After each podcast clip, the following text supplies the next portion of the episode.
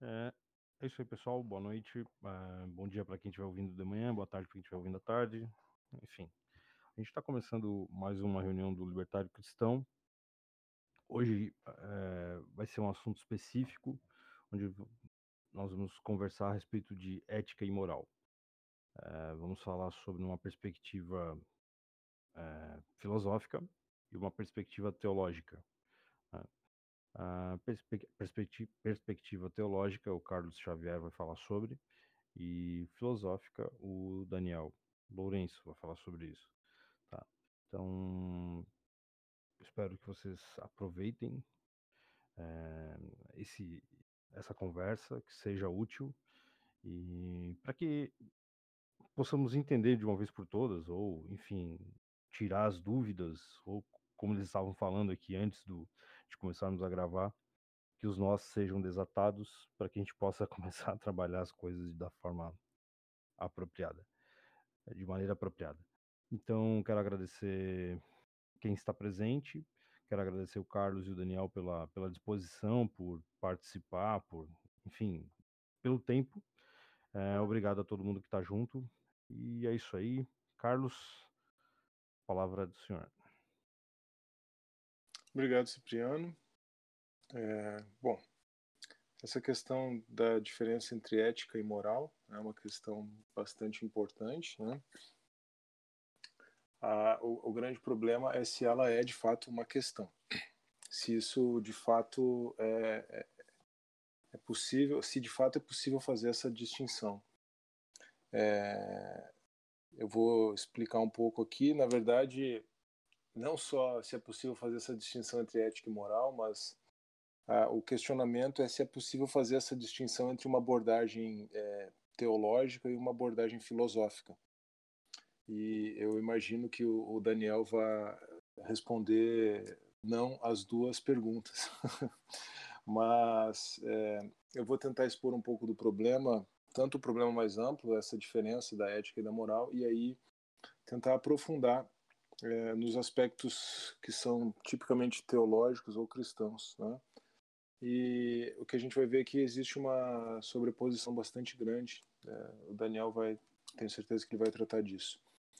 Bom, é, começando, deixando em aberto essa, esse problema da, da possibilidade de tratar de forma diferente essa, essas duas, esses dois conceitos, né, ética e moral. Uma abordagem diferente na teologia, outra diferente na, na deixando para o Daniel essa, essa inquietação desde já, não vou nem me aventurar nela. Mas é, a primeira questão que precisa ser colocada, que é até uma questão filosófica e não teológica, por isso a, a grande dificuldade, é que na antiguidade não, não existia diferença entre ética e moral, ou havia uma relação é, necessária entre ética e moral, no sentido de que a moralidade diz respeito à conduta humana e a ética é apenas o estudo é, da moral. Né? Apenas na idade contemporânea, segundo os estudiosos após Kant, é que se faz essa separação entre o que é ético de um lado e o que é moral do outro. Né? É, a ética dizendo respeito a critérios de justiça objetiva relativos à convivência em sociedade e a moral dizendo respeito a aspectos subjetivos, então, daquilo que o indivíduo entende como melhor para si. É, isso é o que se chama de liberalismo político.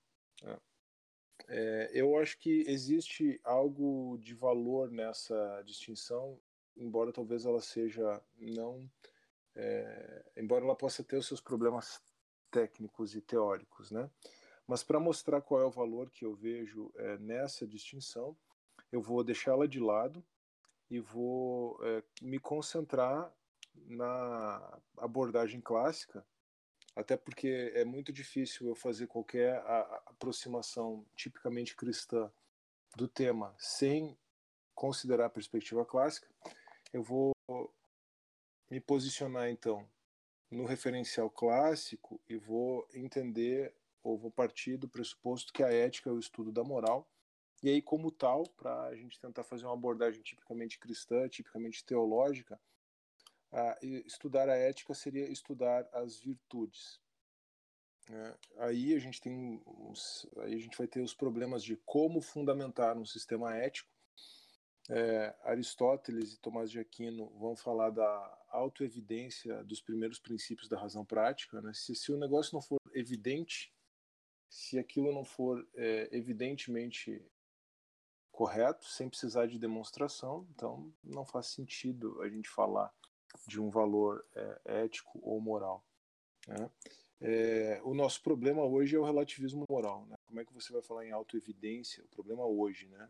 Você vai falar em autoevidência de primeiros princípios de razão prática numa sociedade que relativiza tudo. Mas se a gente pensar numa perspectiva cristã, não é difícil buscar esses primeiros princípios da razão prática, até porque nós temos a, a Escritura. Né? E aí, é, deixando de lado outras virtudes que talvez não interessem de forma muito direta agora, é, a gente pode pensar a partir daquelas que são consideradas pelos cristãos as três virtudes mais importantes e por isso é, são chamadas inclusive de virtudes teológicas, né? Então, numa abordagem teológica faz sentido falar em virtudes teológicas. Essas virtudes teológicas são a fé, a esperança e o amor. Sem fé é impossível agradar a Deus, é, por isso o ponto de partida de toda consideração é, teológica de qualquer assunto e da ética não pode ser diferente é a fé. Mas eu não quero é, me concentrar na fé aqui e eu também não quero me concentrar na esperança, embora a esperança também seja fundamental. Sem crer é, que há algo além dessa realidade temporal, passageira e mundana, fica muito difícil né, de é, viver ou de se mover no mundo, né? Como dizia Paulo, se a nossa esperança em Cristo se resume apenas a essa vida, somos, mais, somos as mais infelizes das criaturas. Isso talvez explique também muito da é, esquizofrenia, né? E da dificuldade do mundo contemporâneo, né? Um mundo que virou as costas para Deus. Mas vamos nos concentrar no amor e não é difícil estudar o amor enquanto uma virtude cristã. É, Jesus já tratou disso, Paulo tratou disso, João tratou disso, é, e Tomás de Aquino, por exemplo, retoma isso. Né? Se nós quisermos pensar no amor como um princípio é, de razão prática, né? Ou como o primeiro de todos os princípios, nós vamos lá para Mateus, capítulo 22, e vamos encontrar Jesus resumindo toda a lei do Antigo Testamento é, no princípio do amor. Amar a Deus acima de todas as coisas e amar ao próximo como a si mesmo. E é muito interessante porque normalmente as pessoas elas tendem a sobrevalorizar ou supervalorizar o decálogo, os dez mandamentos, como se aquilo ali fosse a essência da lei moral e tal. E isso introduz muitas confusões. Porque nenhum desses dois mandamentos está, a rigor, no decálogo. O primeiro e maior mandamento, que é amar a Deus de todo o coração, de toda a alma, de todo entendimento, de toda força, não está lá na, nos dez mandamentos dados uh, no Sinai. Tem uma coisa parecida que é adorar apenas Deus, a Deus, né? Mas uh, amar a Deus sobre todas as coisas está em Deuteronômio, se eu não me engano. Deuteronômio capítulo 8. E amar ao próximo como a si mesmo está no livro de Levítico, capítulo 19. Posso estar errando nas referências aqui de cabeça, mas isso não importa. É, então, a partir do princípio do amor, é, nós podemos deduzir e é, considerando o princípio do amor como algo autoevidente, e a regra de ouro ela vai estar é, estritamente ligada a esse princípio do amor, nós podemos deduzir todo um sistema ético, todo um sistema moral. É, é, e é até muito interessante porque o Tomás de Aquino faz isso, numa perspectiva aristotélica, né, numa base, numa estrutura formal aristotélica, mas o Tomás de Aquino faz isso. E se nós compararmos o tomismo com o libertarianismo, afinal nós estamos num grupo que é chamado libertário cristão, é, uma inferência interessante é, pode ser feita. Inclusive eu estou orientando um, um, menino esse semestre, um TCC, ele quis é, escrever sobre Tomás de Aquino, sobre o conceito de justiça em Tomás de Aquino e tal, e aí eu é, agreguei a ética da liberdade do Rothbard para ele, porque na ética da liberdade o Rothbard faz uma ligação muito interessante com o Tomás de Aquino no começo, né, especialmente no começo do livro, e é, aí o próprio o próprio trabalho dele tem como é, como título ou como tema do tomismo ao libertarianismo. A grande diferença é a gente pode construir um, abordagem cristã libertária ou libertária cristã nos, nas mesmas bases é, de, um, de uma ética ou de um sistema de justiça tomista. A única diferença é que o Tomás de Aquino vai é, postular que o Estado deve existir para garantir o bem comum. E numa abordagem libertária a gente pode tentar demonstrar a partir desses de levar uh, o princípio do amor e a regra de ouro um pouco mais adiante, que é impossível o Estado garantir o bem comum na sua própria essência e estrutura. Né? Agora, para que nós cheguemos a isso, ou para que nós poder, possamos fundamentar isso, nós vamos é, necessariamente passar pelo livre-arbítrio como pressuposto da ética. É, não tem como falar num agir ético, né, num agir é, que parta de um princípio do amor e que parta de tratar o próximo como gostaria de ser tratado, sem considerar que temos agentes livres e que devem agir livremente, que devem aderir livremente ao próprio é, propósito de Deus. Não há dúvida, numa perspectiva cristã, que a vontade de Deus é boa, agradável e perfeita, mas é, Deus nos criou de tal maneira que esperava de nós, ou que espera de nós, uma adesão voluntária a isso. É, o livre-arbítrio, então, ele se torna um pressuposto da ética e a gente sabe que o livre-arbítrio ele é objeto de disputa é, no, no âmbito da teologia protestante, mas não tem como construir uma ética sem pensar a partir do livre-arbítrio.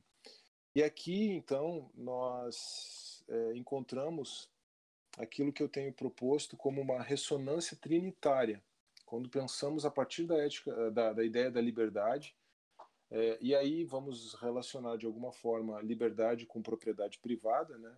O tempo aqui não me permite fazer isso, mas nós ou poderíamos pensar em liberdade, autopropriedade, enfim, é, a partir de aquilo que o Alistair McGrath chama de e, e isso aqui não é o McGrath não propõe isso, tá? Eu estou só me apropriando de um de um conceito, de uma ideia que inclusive é da teologia natural do Alistair. Mas a partir do que o McGrath propõe como ressonância trinitária, é, eu acho que é bem possível e bem adequado de construir ou de pensar um sistema ético ou até mesmo um deixando de lado essa, essa é, distinção contemporânea, que preze pela liberdade dos indivíduos. Porque se Deus nos deu liberdade, inclusive para pecarmos, nós não podemos impor é, a nossa concepção moral ou a moralidade bíblica, a moralidade cristã aos demais. Faz parte do próprio núcleo, da própria essência dessa mesma moralidade. E aí, é, com isso, é, sem necessariamente entrar na perspectiva contemporânea, eu acabo fazendo aquilo que o, o, o Chesterton é, chama de dar a volta ao mundo e cravar a bandeira da Inglaterra no Palácio de Brighton, né? Quer dizer, eu dei toda a volta no mundo e cheguei no mesmo lugar. Por quê? Porque eu, é, sem necessariamente traçar uma distinção entre ética e moral, ainda assumindo a ética como estudo da moral, eu concluo, a partir dessa ressonância trinitária, é, no princípio do amor, na regra de ouro, enfim, que eu estou impossibilitado moralmente de impor a minha moralidade ao, a um, uma terceira pessoa. A única coisa que eu posso fazer é persuadi-la de que a minha moralidade é melhor. Claro que se eu é, projetar num esquema de pensamento contemporâneo, eu acabei de afirmar essa distinção entre ética e moral. Mas eu fiz isso a partir da, da própria moralidade, para não sair dessa, dessa, dessa prevalência, né, ou dessa, desse apego à ideia de, de moralidade, é, eu acabei chegando na mesma distinção sem precisar lançar mão dela.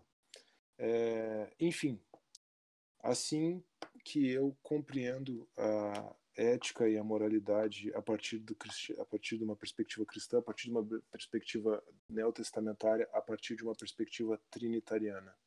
E eu acho que eu encerrei em 14 minutos. Então, pessoal, uh, a gente tinha combinado aqui de fazer um intervalo, uh, dividir te o tempo né, de 15, em 15 minutos e o Carlos conseguiu a proeza de fazer isso. agora a gente vai passar pro, pro Daniel. E agora que o bicho pega, né, Daniel? Consegui resumir tudo em, em 15 minutos. Eu tava até mutado, mas eu tive que tirar aqui só para dar uma risada. Daniel, fica à vontade, Daniel. É, Queria acho... chover. Cara, a noite é uma criança. Daniel, a, a noite é uma criança, cara. Eu já pedi até para trazerem a janta aqui.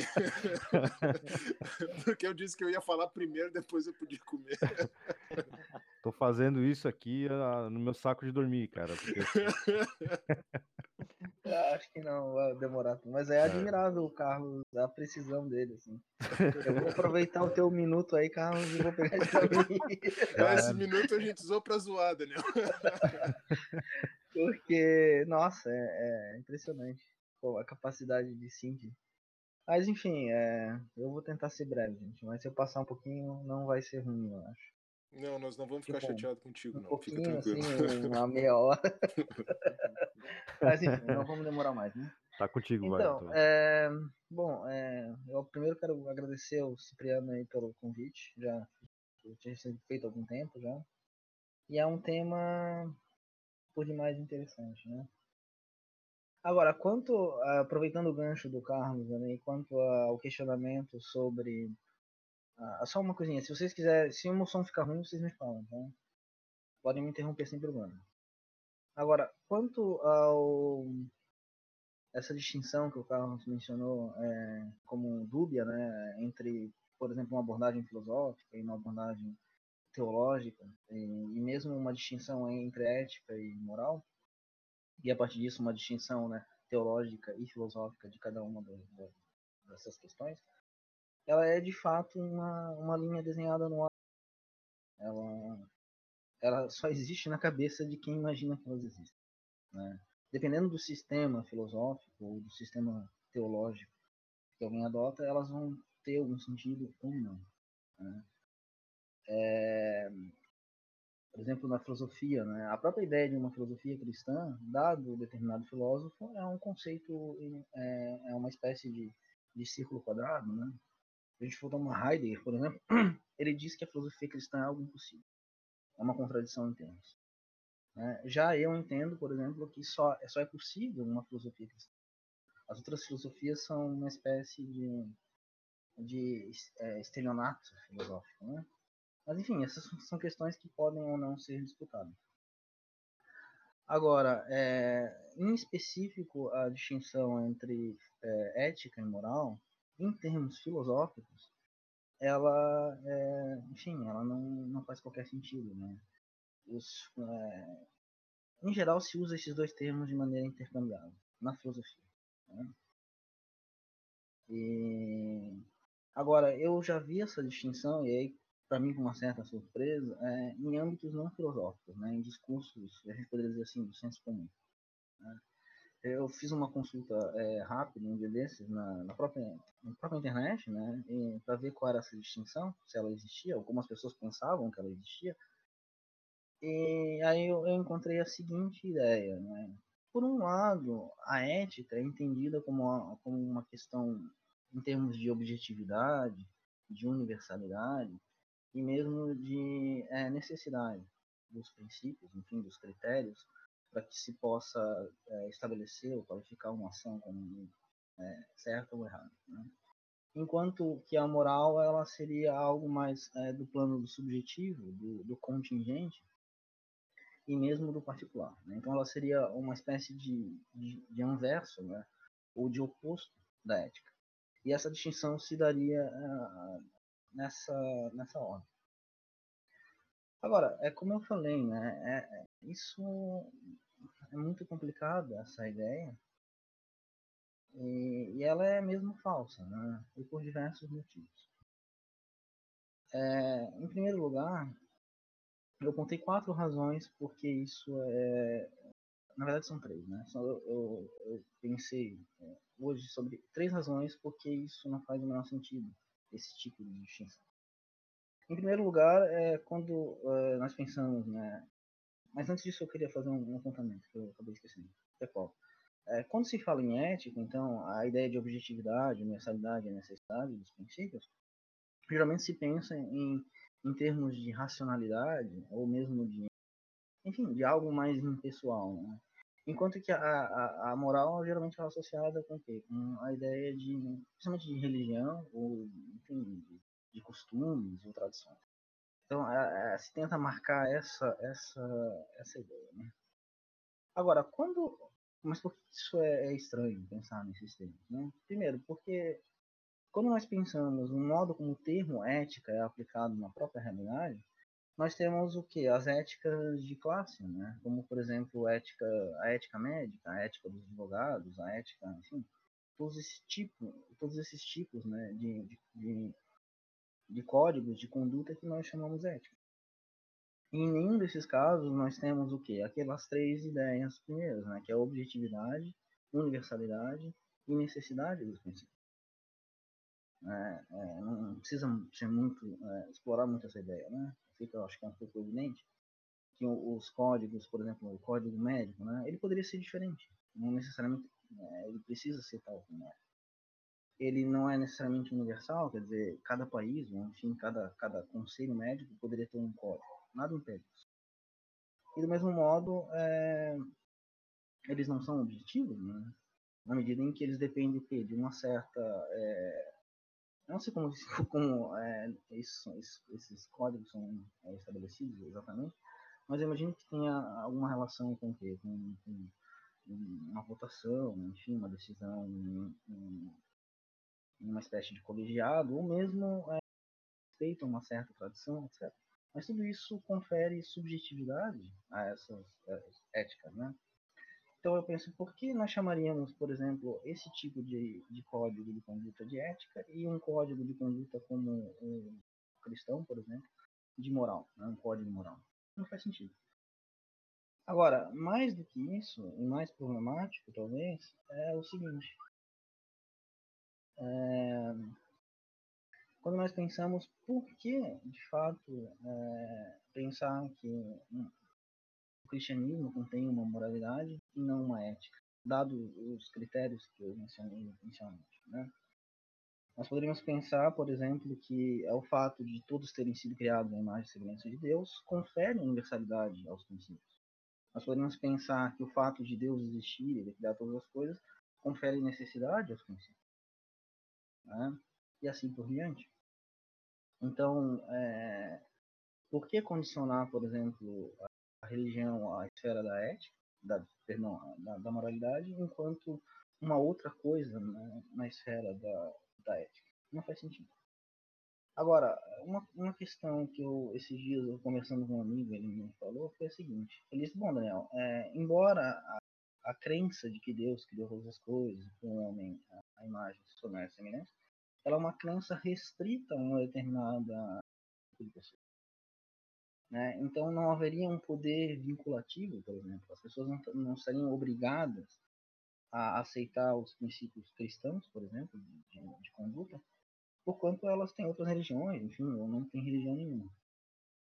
Aí eu fiz a seguinte colocação, eu digo, bom, um código de ética, ou enfim, um, um, um sistema ético, ele depende da aceitação dos seus, é, da, daqueles que, enfim, sobre o qual o código é, versa, o sistema versa, quer dizer, se eu não aceito aqueles princípios, eles não são verdadeiros para mim, é evidente que não, né? não faz sentido, senão a própria ideia de uma ética careceria de qualquer é, sentido. Então essa não é uma razão é, suficiente. Mas digamos que fosse, né, fazendo esse essa tipo de concessão. E aí a, vem a ideia do quê? A racionalidade, por exemplo, ela é uma espécie de, de, de princípio, ou uma espécie de fundamento, que ela seria extensiva a todo o ser humano, não é? Então nós poderíamos pensar que uma ética, o, os critérios que, que, nos permitiriam decidir quais ações são corretas ou não, são boas ou não, elas é, deveriam estar é, baseadas em, critério, em, critérios racionais, por exemplo, ou na racionalidade humana, em tal, e isso é extensível a todo mundo, independente de acreditar ou não, não é? E aí, aí o que eu sempre digo quando alguém apela para esse tipo de expediente é, é o seguinte: quando você fala de universalidade, né, você fala de racionalidade, de humanidade, você está usando dois, dois universais, dois conceitos universais. E eles visam o quê? Eles visam fazer um recorte na realidade. Então eles têm uma, uma conotação ontológica. E aí a gente entra no plano do quê? No plano da metafísica. E, e, e geralmente quem não tem uma formação na área, na área da filosofia, especialmente na área da ontologia, não faz ideia do atoleiro, que é o atoleiro conceitual, que é fazer uso ou apelar para tais expedientes. Né? Por quê? Porque, primeiro, o que, é a racionalidade? Isso precisa ser definido. Né? Dependendo da definição, ela vai fazer um recorte distinto na realidade. Certas coisas vão ser racionais, enquanto outras coisas não vão ser, dependendo da definição. E como eu decido pela definição verdadeira? Esse é um problema. Outro problema é, é, saber se existe apenas um tipo de racionalidade, ou muitos tipos de racionalidade. Essa é uma questão que poderia ser, é, precisaria ser é, decidida. E se ela fosse decidida, teria que pensar se há uma espécie de, é, de subordinação no sentido de, espécies e gênero, ou se são é, é, espécies que, que não podem ser subsumidas num único gênero. Então seriam racionalidades é, totalmente distintas. Isso precisa ser decidido também. E de outro, é, e por outro lado, nós precisaríamos pensar se a racionalidade de fato define o ser humano. Se ela é uma característica definitória. Isso não é fácil, né? poderia ser outra, por exemplo. Ah, então essas questões todas poderiam, precisariam ser decididas e resolvidas. E se alguém conseguisse resolver, é, eu que uh, a gente teria instituído um prêmio Nobel de Filosofia. Né? Seria um, um, um, evento único na história da humanidade.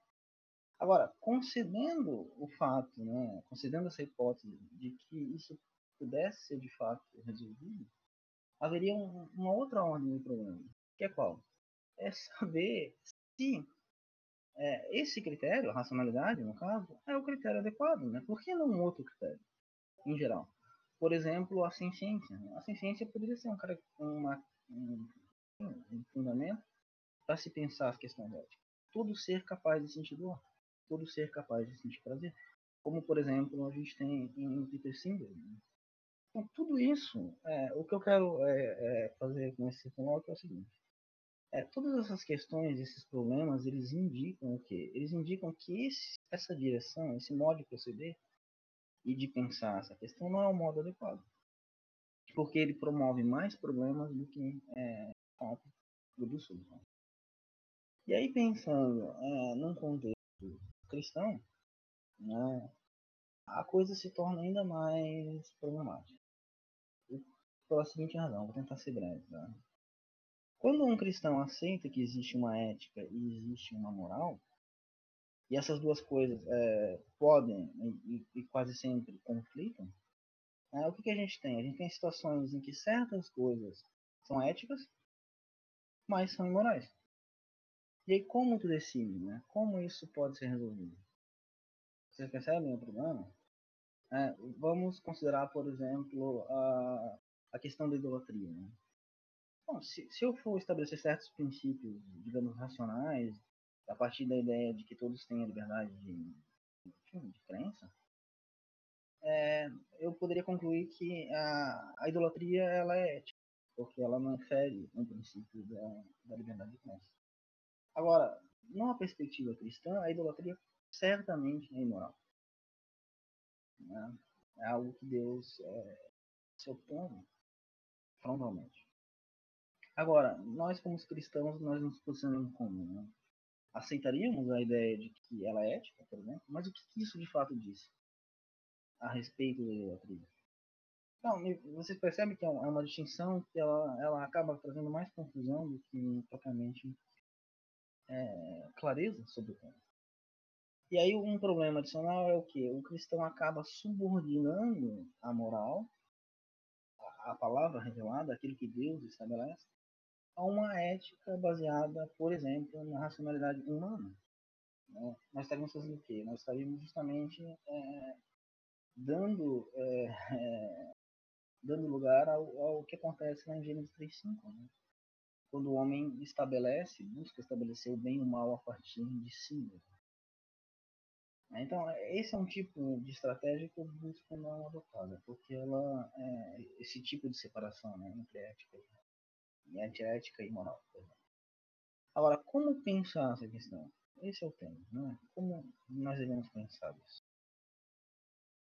E é, o modo como eu sempre busco é, pensar nessa questão, até a, essa, a própria separação que eu mencionei entre ética e razão, ela ela ressoa uma distinção que é verdadeira, porém ela não se aplica a, ao quadro conceitual que eu mencionei anteriormente.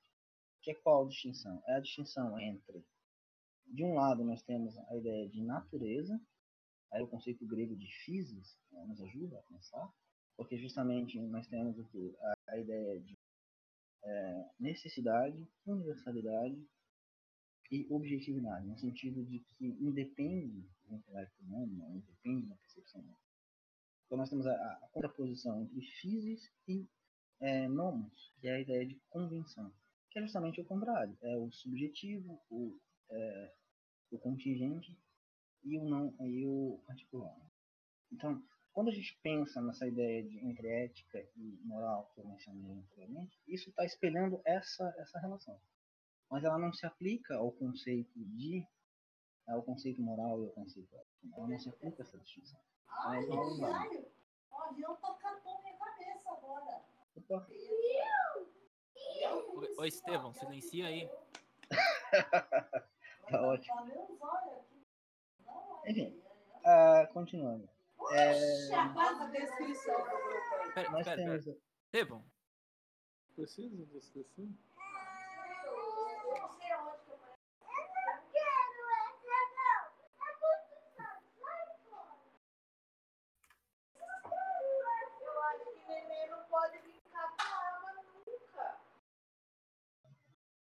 rasga esse aí que a mamãe só falou que é pra você ler. Não. Ela eu vou mudar ele. Ler isso aí, Alguém consegue ler isso? Estevão ler. Mutei, mutou aí? Ler pra contar a historinha pra Abraão. Ainda tá ouvindo? Esse aí a Márcia ah, falou. Ah, então acho que só Ainda é tá pra mim. É pra contar a historinha pra você. Pensei que fosse global. Pra você chegar lá na igreja e daí contar pras crianças ah, também. Pera aí. É... Filho, se você chorar assim, Eu mutei também, mas acho que não. Vai ver a cabeça. Alguém consegue escrever pra ele? Acho que a gente não tá na frente do computador. Eu já escrevi. Deixa eu ver aqui. Eu vou achar o teu papel pra você e esse você guarda pra contar a história. Putz, não tem nem como tirar da, da, da cal, peraí. Não, Dá pra desligar ele? Tipo, sei lá. Ah, meu Deus. É, amanhã vai começar aquela Grupo ali, ano bíblico. Pra ele, eu acho. Aí se o pai, de repente, eu vou falar com ele a hora que ele chegar, mas às vezes ele não... Eu, eu ah, silenciei só, ele. Só tem como eu... Só tem como eu... Só... Mas eu, eu silenciei ele agora, eu acho. Mas aí, será que tá gravando o áudio é dele? É pra, é pra você, né? Pera aí, vou... Ah, tá. É... Vocês estão ouvindo ele ainda aí? É, todo mundo vai ter que mutar ele, então. É, eu vou ter o Craig, será que vai, não vai gravar o áudio dele? É, acho que vai. Não sei se vai acabar. Acho que vai acabar pegando. Ah, eu vou, eu vou ter que chutar ele do. do, do, pa, do grupo, Parei que, ele, eu, eu, vou, eu vou avisar ele aqui. Ó. Mas tira ele, então eu aviso ele. É, ele já não tá prestando atenção mesmo? É. é. Tá. Pronto, desculpa. Tá ótimo. Pode- Foi bom pra eu poder dar uma pausa. Mas até, até agora eu me fiz mais ou menos compreensível, né? Eu imagino. Sim. Tá, ótimo. Então, é, a distinção que a gente tem que pensar para pensar a questão da ética e da moral é essa distinção entre. Perdão, deixa eu repetir, deixa eu reformular isso. Para pensar sobre ética ou moral, que é, esses dois, é, essas duas ideias são é, coextensivas, né? São, na verdade, é a mesma questão, elas são intercambiáveis, né? Para se pensar sobre moralidade ou sobre ética, é, a, a- oposição interessante não é moralidade, mas physis e nomos, ou seja, é, natureza e convenção. A partir disso, nós temos o- a, a- a seguinte questão, né? sobre os, é, os princípios né, que nos permitem é, estabelecer é, ou determinar uma ação como ética ou moral. Nós temos a seguinte é, ideia. Ou esses princípios existem e são objetivos, necessários universais, ou eles não existem. É, Isso é, é- essa ideia ela é uma contradição, né? Esse- esses dois pares de opostos. Enquanto uma contradição real, ela é uma necessariamente é verdadeira, enquanto a outra necessariamente é falsa. Não existe uma terceira possibilidade. Então eu vou tentar ser bem breve aqui na minha, e vou explorar um pouquinho de cada braço dessa, dessa possibilidade lógica. né? Em primeiro lugar, é a ideia de que não existe uma natureza e tudo se dá por convenção. E aí eu vou fazer isso a partir da filosofia antiga, né? que é a minha área de especialidade, e não só por isso. É, eu penso que os problemas filosóficos, né, por quanto são problemas é, é, humanos, né, que se colocam sempre, vão sempre se colocar enquanto o homem existir, é, eles são mais fáceis de perceber, ou assim, mais fáceis de entender é, a partir dos textos antigos. né. Já houve um processo de, de filtragem ou de depuração, né, em que os, enfim, os, os acréscimos, eh, as informações necessárias, elas são acabam desaparecendo e o problema fica numa maneira mais enxuta. Né? E se a gente vai analisar a filosofia contemporânea, é, há, há muitos acréscimos, né? e às vezes é difícil de lidar com o problema. Enfim, então, dito isso, é, como que esse problema se coloca na antiguidade? né? É, a ideia de que é, a, a ética, ela na verdade é uma pura convenção, né? os valores éticos são puramente convencionais, eles são resultado apenas das leis, ela pode ser percebida já em, em Heródoto, e que é um autor-chave, pra- o historiador né, romano do século V antes de Cristo. E ali é uma, ele escreve um livro chamado História, né, e aí boa parte do livro ele vai relatando certos costumes de vários povos, né? E são costumes muitas vezes que são ah, absolutamente contraditórios, né? E aí, o, numa das passagens do, do texto, ele relata uma experiência que o, que o, o rei Dário, o rei da Pérsia, ele faz para tentar entender se uma questão sobre se é certo, qual é o modo correto, o modo ético, por assim dizer, de sepultar os mortos. Como é que se faz? Né? Qual seria o modo verdadeiro, correto, de, de lidar com os, os cadáveres, né? E aí ele faz o quê? Ele faz ele faz um experimento, ele chama um, um povo da Índia, né, no palácio dele, uma certa tribo, agora não, não recordo o nome, que essa tribo costumava o quê? Costumava comer os corpos dos, dos, dos parentes. E aí ele pergunta sobre a possibilidade de cremar os corpos, que era um, um costume grego. E eles ficam extremamente horrorizados, né? ao ponto de dizer, olha, não repita mais tal, tal profanação, né? isso é terrível demais. E aí, em contrapartida, ele chama os gregos e pergunta sobre a possibilidade de comer os corpos. E para os gregos isso era algo inconcebível, né? era inimaginável. Os gregos, a questão do, por exemplo, do sepultamento era levada tão a sério que em Atenas, em uma batalha naval que houve, os generais abandonaram os corpos né, é, durante a batalha e depois eles foram julgados à morte. Justamente eles venceram a batalha, mas por não recolherem os corpos, eles foram sentenciados à morte.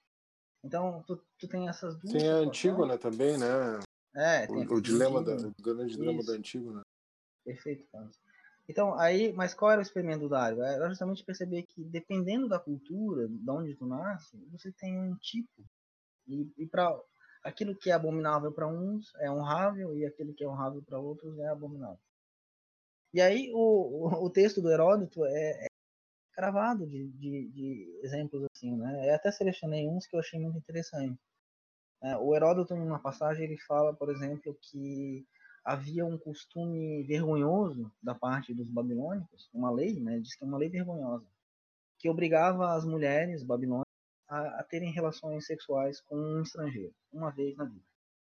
Era um, uma espécie de mandamento divino. Elas tinham que cumprir isso é, porque elas tinham um compromisso com a deusa Xisla, eu não lembro o nome. Então elas iam ao templo, e aí haviam os estrangeiros lá, elas tinham que ter relação com eles. E não importava a, a, o nível social da, da, da mulher. Né? Todas elas eram obrigadas. Aí elas recebiam dinheiro, que era uma oferta por isso. E aquele dinheiro, não importava o valor, ele se tornava sagrado. Né? E aquilo servia como, enfim, tinha todo um valor ritualístico, esse tipo de prática. E aí o, o Heródoto menciona uma parte muito interessante, que ele diz que as mulheres bonitas e de um corpo belo, elas cumpriam sua obrigação de maneira muito rápida. Enquanto que as que eram muito feias, elas demoravam até quatro anos para encontrar alguém que se dispusesse, né, a cumprir o ritual. E aí ele chama isso de abominável. Né? Mas aí é abominável em, em relação né? em relação aos costumes gregos, né? certamente. Mas para os babilônicos aquilo era algo extremamente honrado. Aí, enfim, ele menciona outras pessoas, né, outros povos, um povo que come uh, uma vez que o, o ancião chegasse a uma certa idade, é, eles sacrificavam ele junto com um boi. Imagina, o, o, o velho, né? Eles sacrificavam ele junto com um boi e depois comiam a carne da própria do, do parente. E aquilo era extremamente honrado, era a morte mais digna concebível. Enquanto que morrer de doença e não poder e ser sepultado era uma era uma era digno de, de pena, né? digno de, de lamentação. Aí outra passagem que eu selecionei, eu, eu, eu quero ler até porque ela, agora já perdi, não vou poder ler. Mas era sobre os citas e, e os costumes dele em batalhas. E aí é uma descrição assim de algo extremamente pavoroso, né? Ele diz que os citas é, na guerra é, era costume eles beberem o sangue do, do primeiro inimigo que eles matavam. Né? Cada guerreiro, quando matava alguém, ele bebia o sangue de quem ele matou.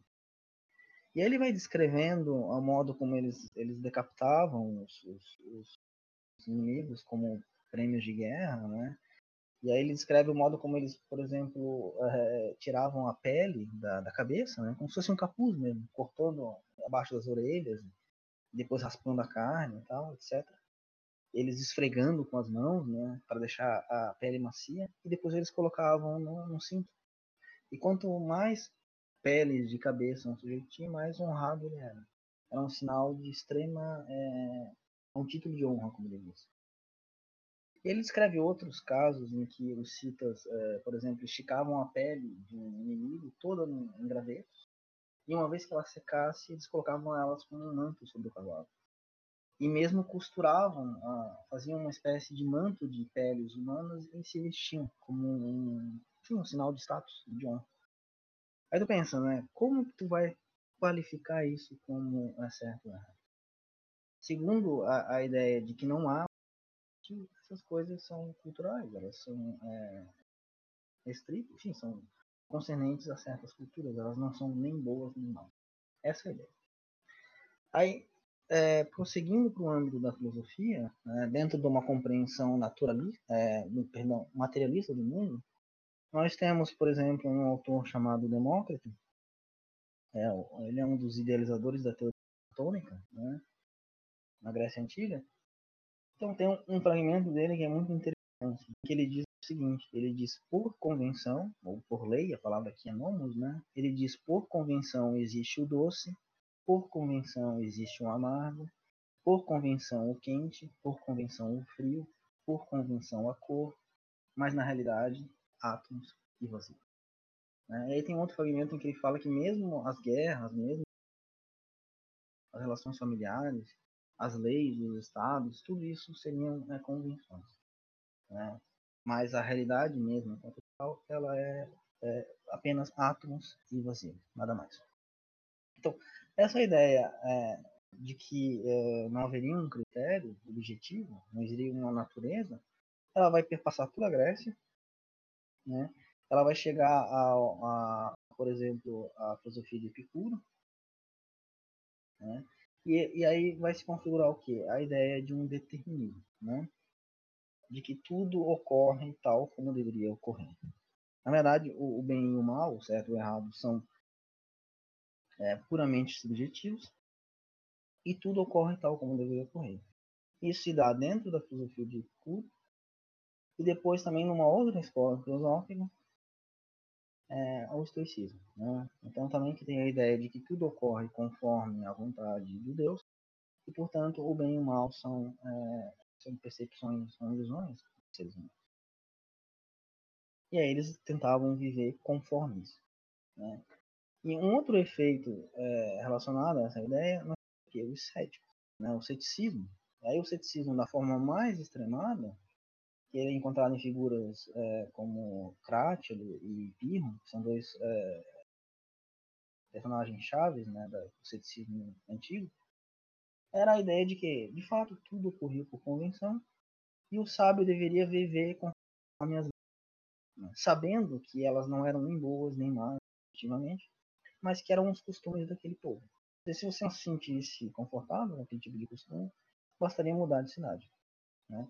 Mas não haveria por que julgar determinadas coisas como certas ou erradas. Isso é um ponto, né? é um braço do problema. Agora, é, aí eu vou tentar ser bem breve, gente, mesmo só para fazer o, o, final aqui. É que meu celular acabou a bateria, não sei mais quanto tempo eu já falei. Mas não vai passar de 5 minutos. É, a outra possibilidade é de que há, de fato, uma natureza. Ela existe, né, no sentido de é, a possibilidade de estabelecer um critério objetivo, necessário e universal. Né? É, e aí, é, dentro da filosofia, isso vai se configurar a partir de Platão e depois de Aristóteles. Aí um diálogo, um texto-chave para entender esse problema, é um diálogo de Platão em que intitulado Eutífron. Vale muito a pena ler, assim, eu recomendo vocês demais que leiam esse, esse diálogo. E o, e o problema, é, ali ele estabelece um, o problema é sobre a piedade, tá? aquilo que é, é amável, honrável é, a respeito dos deuses. Né? Mas é, ali o Platão estabelece uma fórmula geral, né? que se aplica a esse caso específico. Mas ela poderia se aplicar à moralidade ou à ética em geral. E qual é a, o tema, qual é a questão né, concernente ao, a esse diálogo e que configura o que nós chamamos de o dilema o enredo é mais ou menos o seguinte, bem a grosso modo. O Sócrates, ele está sendo, que é um dos personagens, né? Ele está sendo condenado por impiedade, porque ele introduz na, na cidade de Atenas novos deuses, a crença em novos deuses, né? E ele corrompe os jovens. Então isso era uma coisa gravíssima. Então ele está indo ao tribunal, ser julgado por isso. E ele encontra o Eutífano, que é um, uma espécie de adivinho, um vate, e o Tiflon está indo é, não ser acusado, mas acusar alguém de impiedade. E no caso é o próprio pai dele. Ele está indo acusar o pai de assassinato. E isso, aos olhos dos gregos, era. Né, o assassinato em si era gravíssimo, mas acusar um pai era algo mais grave do que o próprio assassinato. Era considerado uma impiedade. Então, o, Sócrates e o Tiflon eles estabelecem uma interlocução, porque o Sócrates quer entender o que de fato é impiedade, porque ele fica admirado do Eutífron saber, né? A ponto de se, é, se dispor aí lá, acusar o pai de algo e achar que está fazendo algo correto, algo é, que os deuses é, estariam de acordo. E aí o diálogo vai se, é, se desenvolvendo e o Eutífron tenta estabelecer o critério da ação pia ou da ação ética a partir da, daquilo que os deuses amam. Né? Então, o critério são a vontade dos deuses. E aí o Sócrates vai, vai mostrando, vai mostrando que existem vários problemas aí. Primeiro, porque não existe só um deus, existem vários deuses, os deuses discordam. Né? Então, para alguns aquilo é certo, para outros não. E aí chega ao ponto que o Otifo diz: bom, ah, o, o que é piedoso é aquilo que todos os deuses amam. Existe um consenso, né? uma democracia, digamos ali no Olimpo. É, não, não, mais que uma democracia, né? E aí o Sócrates diz, bom, olha, é, tipo, é, ainda continua meio problemático isso, mas eu vou te propor a seguinte questão, né? Aquilo que é pio, aquilo que é ético, aquilo que é louvável, é, ocorre por quê? Porque os deuses amam, o critério é o amor, ou os deuses amam certas ações, certas atitudes, porque elas são em si mesmas é, pias, né? elas são é, corretas. E aí o Tiflon, é, primeiro ele não entende o problema, depois a, a coisa começa a se, a se é, tornar mais compreensível. Mas qual é o ponto? Não sei se vocês perceberam, né? De um lado nós temos o quê? É um critério subjetivo, que é a vontade dos deuses, sejam um, sejam dois, sejam dez, né? não importa. Ele está, ele está baseado no sujeito, né? em alguém. E aí isso vai cair o quê? Vai cair dentro justamente do relativismo que eu, que eu vim falando, né? Quer dizer, enfim, tu, tu, continua na ideia de que o, o certo e o errado é estabelecido pelo nomos, pela, pela convenção, pela lei. Esse braço do dilema o, Platão rejeita. E aí fica o segundo braço, que é o que? A ideia de um critério objetivo que independa de, de qualquer pessoa. Seja ela um deus, seja ela um homem, seja ela um rei, né? enfim, ou uma constituição, etc. E aí o Platão ele aposta na ideia de que esse critério é algo em si mesmo, no sentido de que existem valores à parte dos homens, né? existe a ação boa enquanto tal, a ação honrosa enquanto tal, etc. E essa ideia ela é bem, muito problemática. O Aristóteles é, depois mais tarde mostra que ela é, chega a ser autocontraditória. O próprio Platão acaba ao fim da vida abandonando essa ideia e ficando sem nada, né? E o Aristóteles ele faz uma aposta distinta. Ele aposta no que? Ele aposta na, na natureza do homem, no próprio ser homem, né?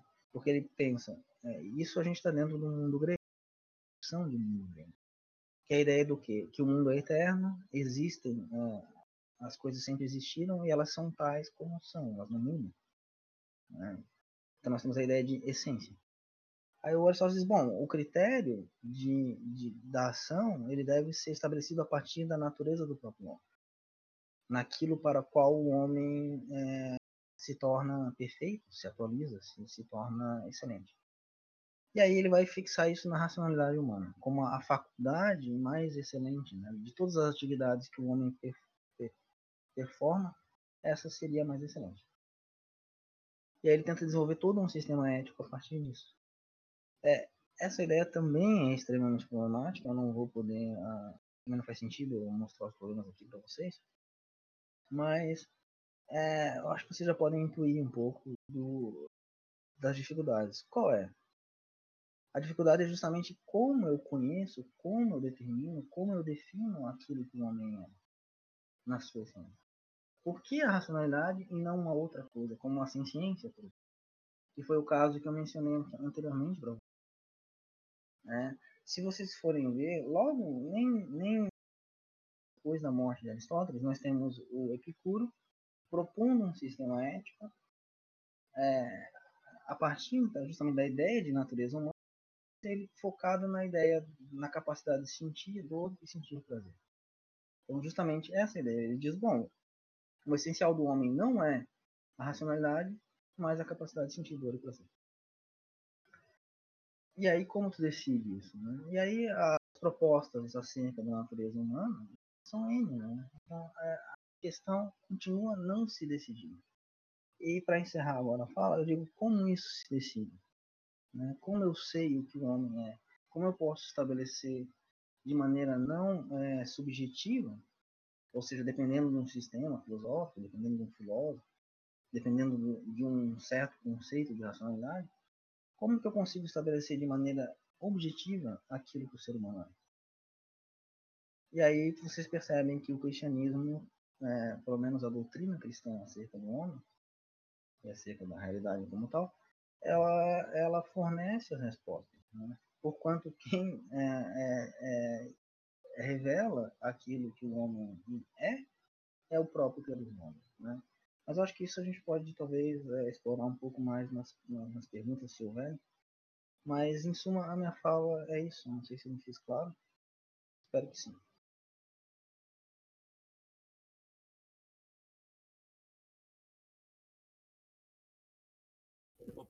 Obrigado, Daniel. É, o, o Cipriano saiu, não sei quem, quem ia ficar responsável por conduzir isso. O Mas... Thiago. Era o Thiago, acho. Era eu. Desculpa o atraso, pessoal, não pude. Oi, Thiago, tudo bem? Tudo bem. Por compromisso de trabalho, não pude chegar antes. chegar no. Imagina, Thiago. No ponto aí. Tu não, ouviu nada do que já não temos te falado em algum momento. é, bom, né, a nossa conversa continua nos bastidores, né? É, sim. Uh, não, e aí, bom, vou deixar aberto então a perguntas para o pessoal que tem, né? A fala do Carlos eu peguei já bem no final, assim, peguei mais a, a própria fala do Daniel, sim, que eu consegui pegar inteira. Né? Então vou deixar aberto para o, o pessoal e e até eu mesmo vou, escutar depois na íntegra, na íntegra quando botar pro Castbox. Quando eu...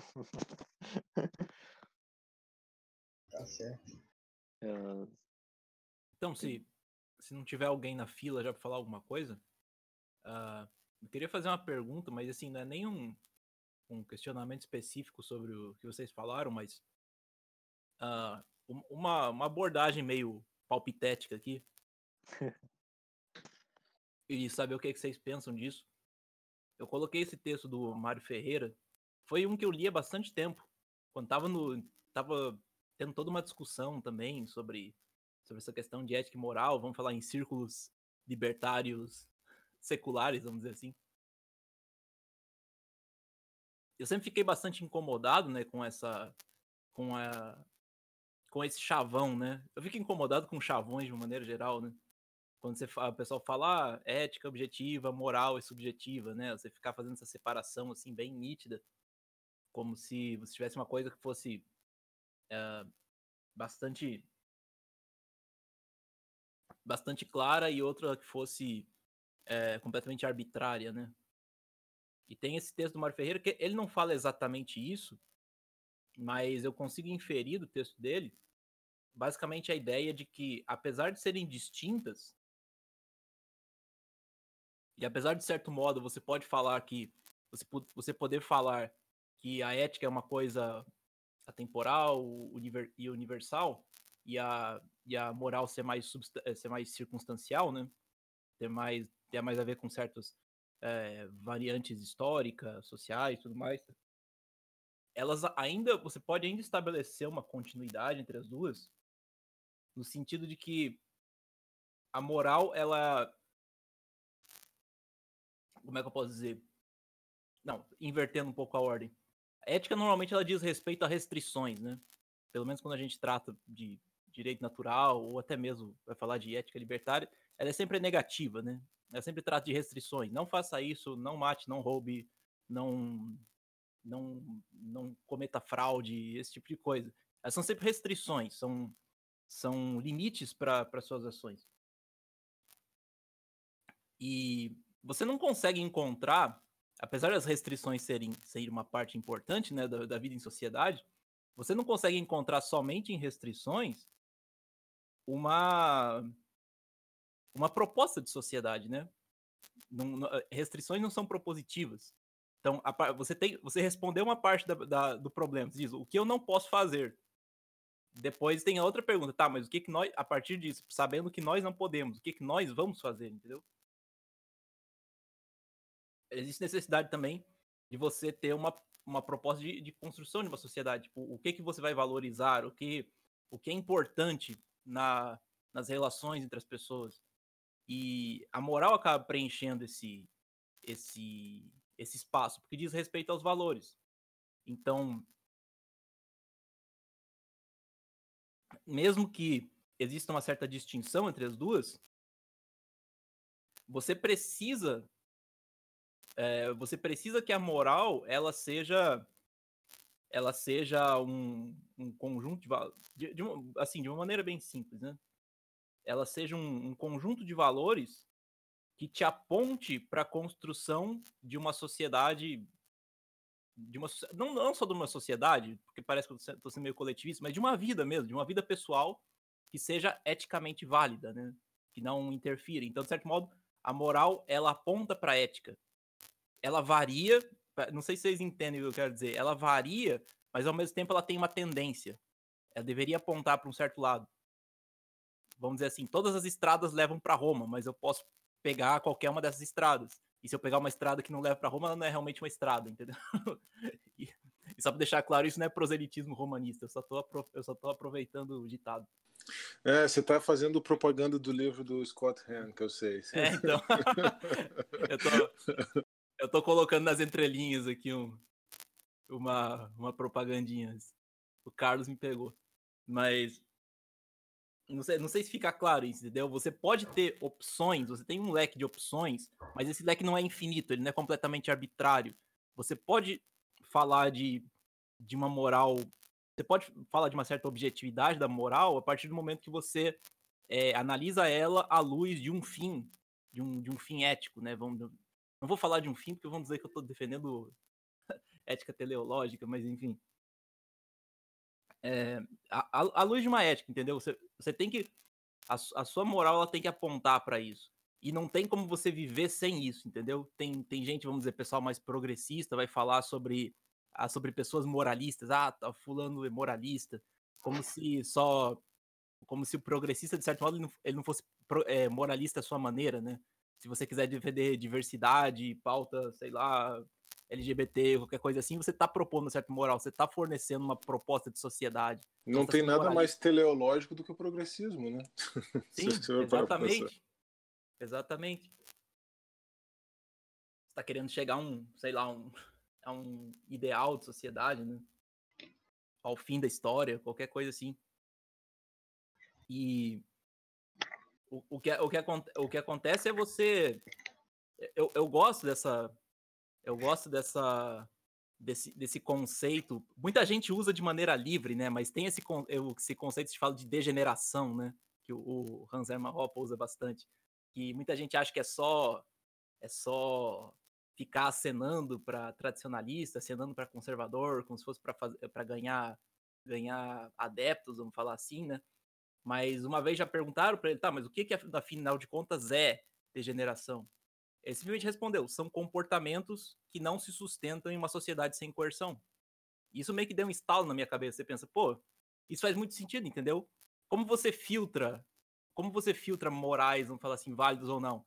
Se essa moralidade ela leva, não vou dizer invariavelmente, mas tem uma tendência muito forte a levar a uma sociedade que, que tenha estímulo para ser antiética, ela não é uma boa moral. Entende? Se eu, sei lá, se eu levar uma sociedade de promiscuidade ou de preguiça, ninguém trabalha, ninguém quer saber. Não, não é antiético você não trabalhar. Não é antiético você você valorizar a preguiça e a malandragem, qualquer coisa assim. Mas você tem, mas você tem que ter consciência de que se você valorizar esse tipo, você vai levar uma sociedade que muitas pessoas vão praticar roubo, muitas pessoas vão é, subtrair coisas das outras para continuar sobrevivendo. Então você está estimulando no longo prazo comportamentos antiéticos. Essa, você pode dizer que você pode ser cínico a ponto de dizer que essa moralidade ela vale tanto quanto você valorizar o trabalho, entendeu? Quanto você valorizar é, a responsabilidade. olha só, Leonardo, fazendo um paralelo bem interessante indo direto para o Novo Testamento, né? Como é que Paulo lida com a preguiça e com a é, qual é a palavra? E com os caras que estavam querendo abusar da hospitalidade, da generosidade dos demais é, em Tessalônica. Ele usa uma frase: aquele que não quiser trabalhar, que não coma. Que é, num primeiro momento, voltado para o indivíduo, para o sujeito, né? É, então, assim, pô, se liga, meu, se você não quer trabalhar, você não vai comer. Mas que também, porque ele também, ele também estabelece essa recomendação, ele diz assim, ó, vocês nem recebam em casa o cara que anda desordenadamente. Quer dizer, e ele estabelece uma remoção física também do, do indivíduo, né? Então, assim, é, é muito interessante porque é, existe uma ressonância do que você encontra como uma, uma ética cristã, tipicamente, tipicamente cristã na Bíblia, né, com essa ideia de comportamentos que não se sustentam numa sociedade sem corrupção. Né? Interessante isso aí, você estava falando, estava me, me, me ocorrendo isso. Desculpa, não queria te interromper, mas achei que era o momento de, de fazer esse, esse apontamento. Né? Não, sem problema, até, até foi bom. Eu não, eu não sabia dessa referência, eu não estava com ela em mente, mas é, é, interessante. Mas assim, no fim das contas, eu gostaria de saber de vocês se, você, se vocês. É, é, o que vocês pensam disso? É claro que você ficar fazendo sínteses nem sempre é uma boa coisa, né? Mas eu, eu fico é, vendo esse conflito em você falar, por exemplo, do tratamento clássico de ética e moral e desse tratamento mais moderno, mais, com uma distinção. Eu fico pensando que talvez essa seja uma síntese interessante. Você admitir uma distinção entre os dois, mas ao mesmo tempo você criar essa continuidade, mostrando que uma moral só, ela só é, ela só faz realmente sentido. Ou eu posso até ser ousado dizer que ela é objetivamente superior a outro tipo de moral, na medida em que ela aponta mais para a construção de um, de um ser, de um ser humano, de um, de um indivíduo e, por consequência, de uma sociedade ética. Não sei o que vocês pensam disso.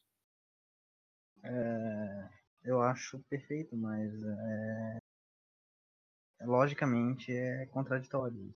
Né? Pelo seguinte, eu concordo com isso, né? mas eu, eu, não tenho razões. É, quais são as razões que eu tenho para alegar, por exemplo, essa ideia. Eu, eu, só posso fazer isso, só posso fazer esse juízo de valor se eu já estou dentro de uma ética, percebe? Então, uma pessoa pode discordar de mim é, pelo simples fato de ele não achar que o melhor é ter uma sociedade ordenada, né? uma espécie, que o critério seria, é, em certo sentido, seria utilitarista, né? ou pragmático. Quer dizer, eu, eu vou pautar os comportamentos é, pelo resultado que eles vão dar, que é um resultado X, uma sociedade que funciona bem, bem organizada, etc, etc. Mas aí eu penso, mas sobre qual critério tu decide? Aí a gente já tá no plano da metaética, né? Qual, em qual ética tu decide que uh, esse fim é o melhor? Uh, por exemplo, a gente tem dentro do mundo grego a seguinte ideia. Uma, tu tem um personagem que se chama Sileno. Ele era um, um personagem mitológico. Né? Metade homem, metade bode. E, e segundo a, a, tradição, ele foi um dos professores do, do próprio Aquiles. Né? E outras figuras também que ele educa. Então ele era é, reputado um, um, ser muito sábio, né? E aí um dia uma figura encontra o Sileno lá na floresta onde ele habitava e pergunta para ele então qual é o maior dos qual é o maior dos bens. Aí o Sileno diz para ele assim, bom, é não ter nascido. Esse é o maior dos bens. Aí o sujeito diz, poxa, mas eu não posso fazer isso, né? Eu já nasci. Então qual é o segundo maior dos bens? Aí ele diz, é morrer agora. Percebe? Aí como tu decide dentro desse, desse universo em que a, a, a não existência é melhor do que a existência, como é que tu pode dizer critério é, para determinar, enfim, separar moral e ética ou qualquer coisa que valha, é, é esse critério final. Percebe qual é a dificuldade? Como tu decide isso? Né? Tu precisaria de uma ética que pudesse julgar a, a todas as éticas. E aí como isso é feito? É, é, de maneira circular e é por isso que a questão não avança. Né? Eu posso, é, por exemplo, dentro do, do universo da questão ascética, que era qual? O certo e o errado, ele é determinado pela vontade do forte.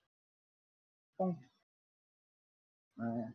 O melhor é o que o forte decide, enquanto tem força e, e, e enquanto consegue manter isso.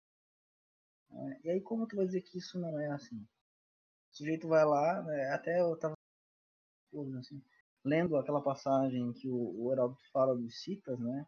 É uma passagem terrível, assim, ele vai descrevendo o modo como os caras tiram a pele do rosto dos inimigos, né? E fazem troféus e cortam o crânio deles e poder beber dentro do crânio.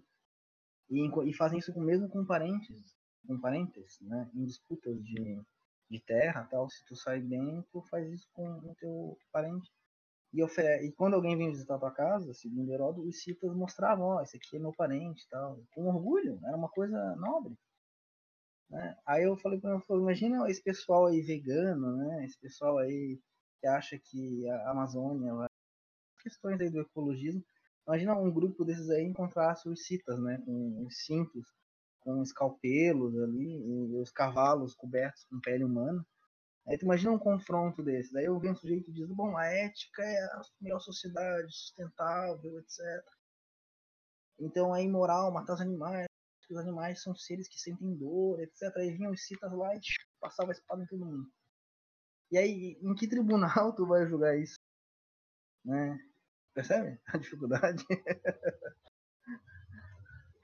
Bom, eu, eu, já era isso que eu queria dizer.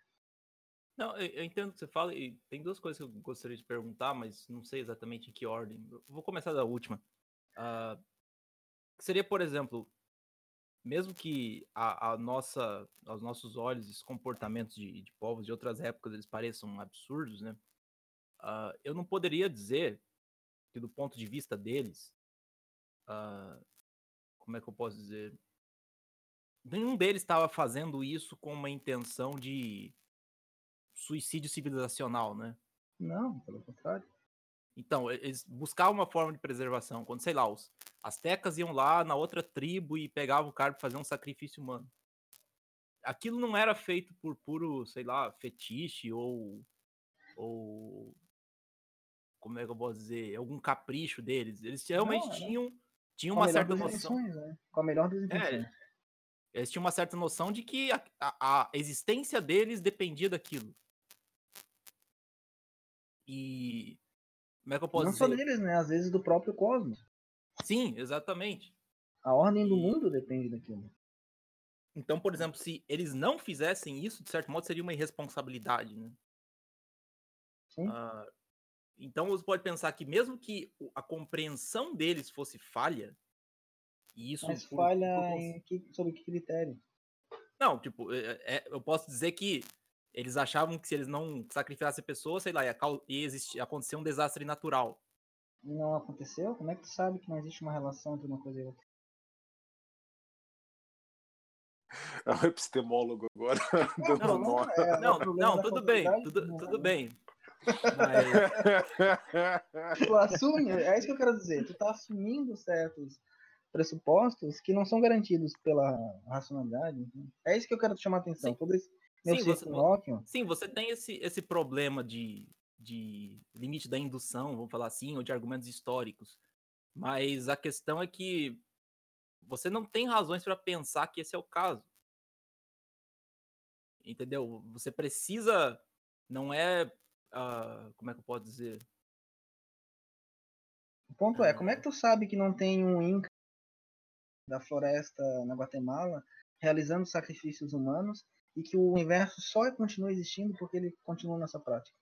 Uma tribo secreta lá. Como é que tu sabe disso? Essa é muito sabe? boa, cara. Talvez a gente só exista por causa daquilo. Entendeu? Hum, como é que eu vou, posso falar disso? É, é impossível tu argumentar eu, eu, nesse. Eu, eu, eu, entendo, eu entendo o que você está falando, mas é, tu ah, julga que é irracional isso, tu julga que isso não é. Enfim, mas tu julga isso a partir de um sistema. Não, mas não, esse eu, sistema eu... mesmo não, não pode ser garantido por nada. Eu, eu, não, eu não julgo que isso é irracional, mas é, é que eu não, eu não quero usar essa palavra que parece que eu tô, tô provocando, mas vira um certo. Um certo. Um certo cinismo epistemológico, vamos dizer assim. Porque ninguém realmente se comporta como se esse fosse o caso, entendeu? Porque Bom, você, talvez a tribo você, esteja escondida não... lá na, na selva forte. Uma tribo mas... que nem sabe que existe. Tudo bem, mas você não tem razões, pra, é, você não tem indícios para isso. Você não tem evidências para isso. Ah, ainda é... que eu tivesse, é, não, é irrelevante. O fato de haver alguém fazendo isso ou não, é, não, não é garantia de nada. É isso que eu quero dizer. Eu digo assim, é, é, é, o que eu digo assim, eu não te, nós, então, não temos esse problema.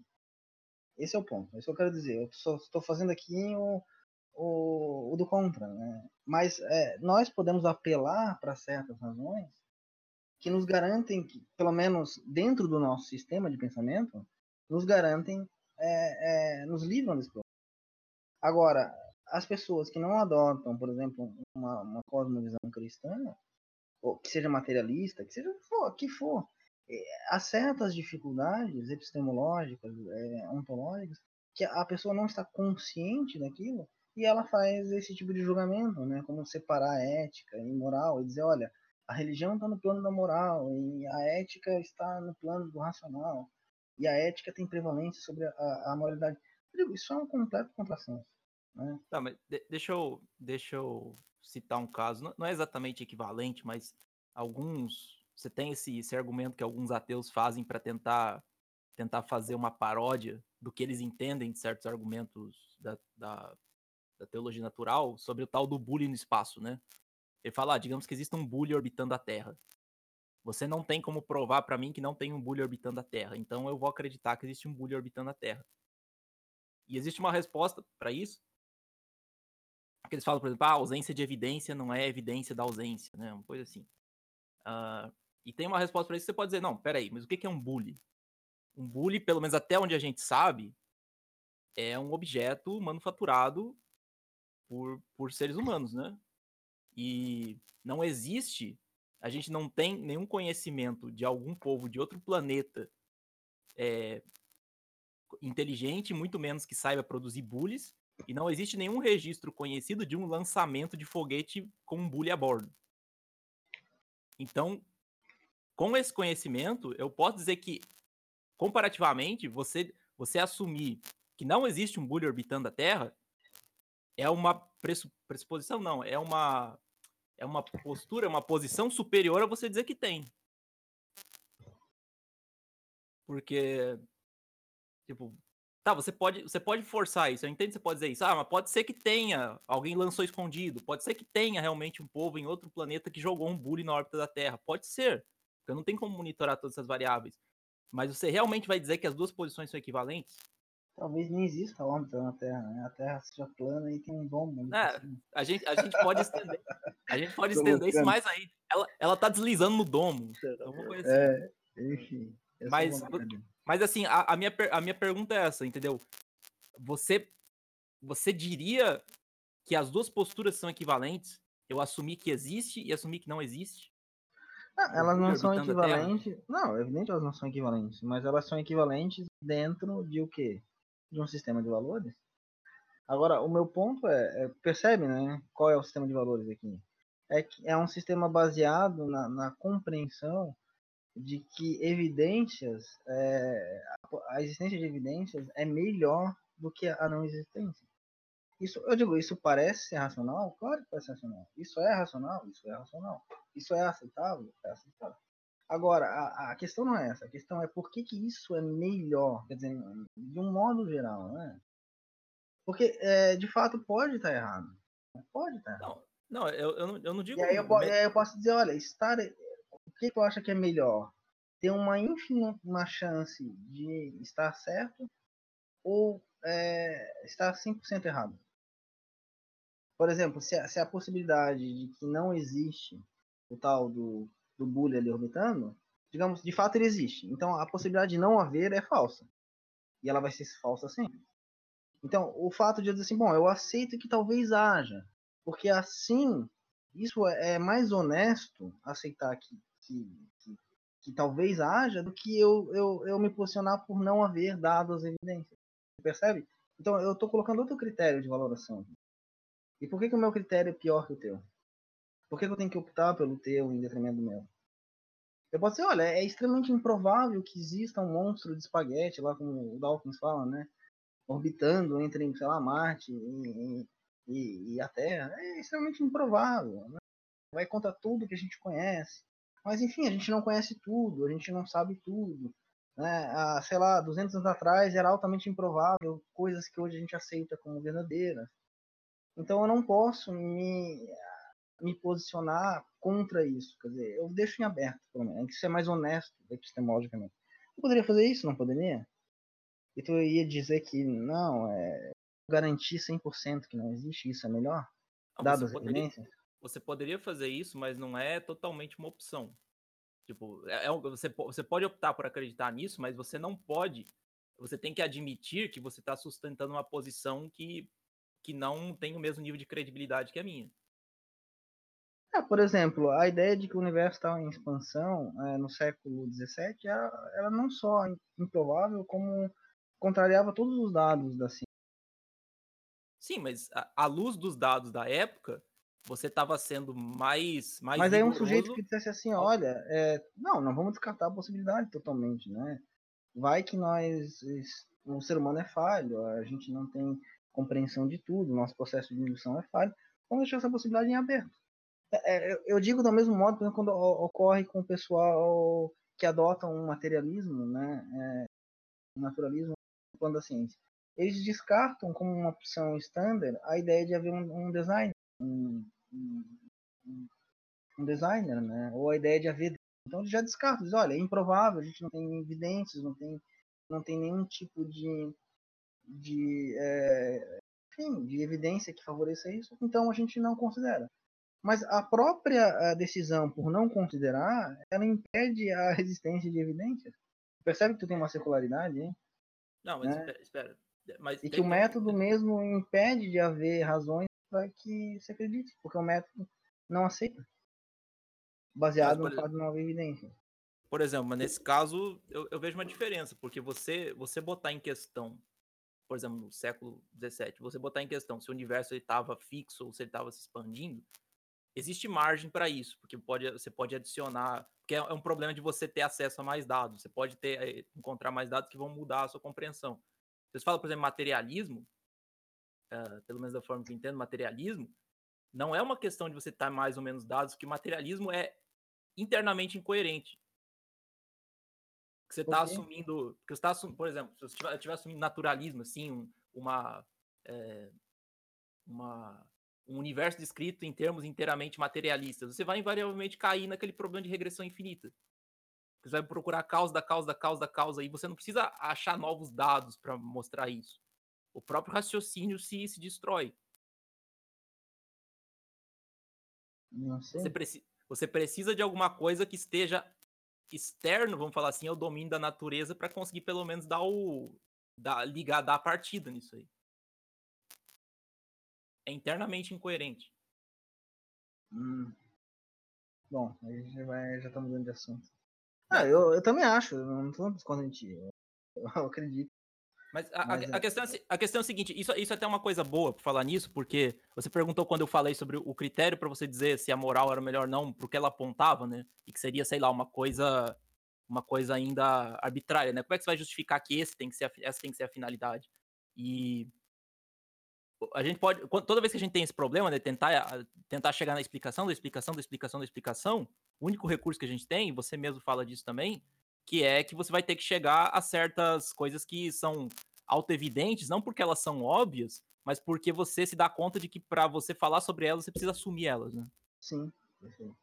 Então, por exemplo, se a gente vai falar, por exemplo, sobre ética, considerando que eu tô falando sobre, sobre algo que vai guiar as nossas ações, não é? Sim. Se eu tô querendo propor é, uma, um critério, qualquer coisa, não sei se eu, eu tô usando as palavras de um jeito meio não muito rigoroso, mas eu quero propor um critério para nortear as ações das pessoas, as pessoas precisam existir e estar agindo, não é? Estarem agindo. Se eu propor um, um, um critério que me leve invariavelmente, não por, de- não por eventualmente, mas invariavelmente, à destruição do conjunto das pessoas, tipo, isso faz algum sentido? Bom, se tu considerar que o ser humano, por exemplo, é nocivo ao meio ambiente, o meio ambiente é mais valoroso que o ser humano, talvez uma, um conjunto de condutas que destrua a humanidade seja um bem para o universo. Não, mas então você vai ter que dizer que a, a natureza foi antiética de alguma maneira ao deixar o homem surgir? Não, ela não é antiética. Ela é, a existência do homem é antiética, né? Enquanto tal. Não, eu sei, mas para que para E talvez a natureza resolva isso, né? Através de doença. Enfim, teria que. Eu digo, aqui a gente tá no plano da, da, da fantasia quase, né? Não, é esse porque- povo aí, esse discurso desse pessoal é, dos ecologistas, enfim, dos eco, eco alguma coisa. É, essa ideia, por exemplo, de que a natureza tem mais valor que o homem. Mas aí tu pensa, mas baseado no que tu, tu decide isso? Qual é o critério que te permite é, fazer esse juízo de valor? Aí tu vê que o sujeito ele tá assumindo isso, isso é um ponto de partida, né, sem demonstração. E aí tu vai ter o quê? Tu vai ter uma luta de, de sistema, né?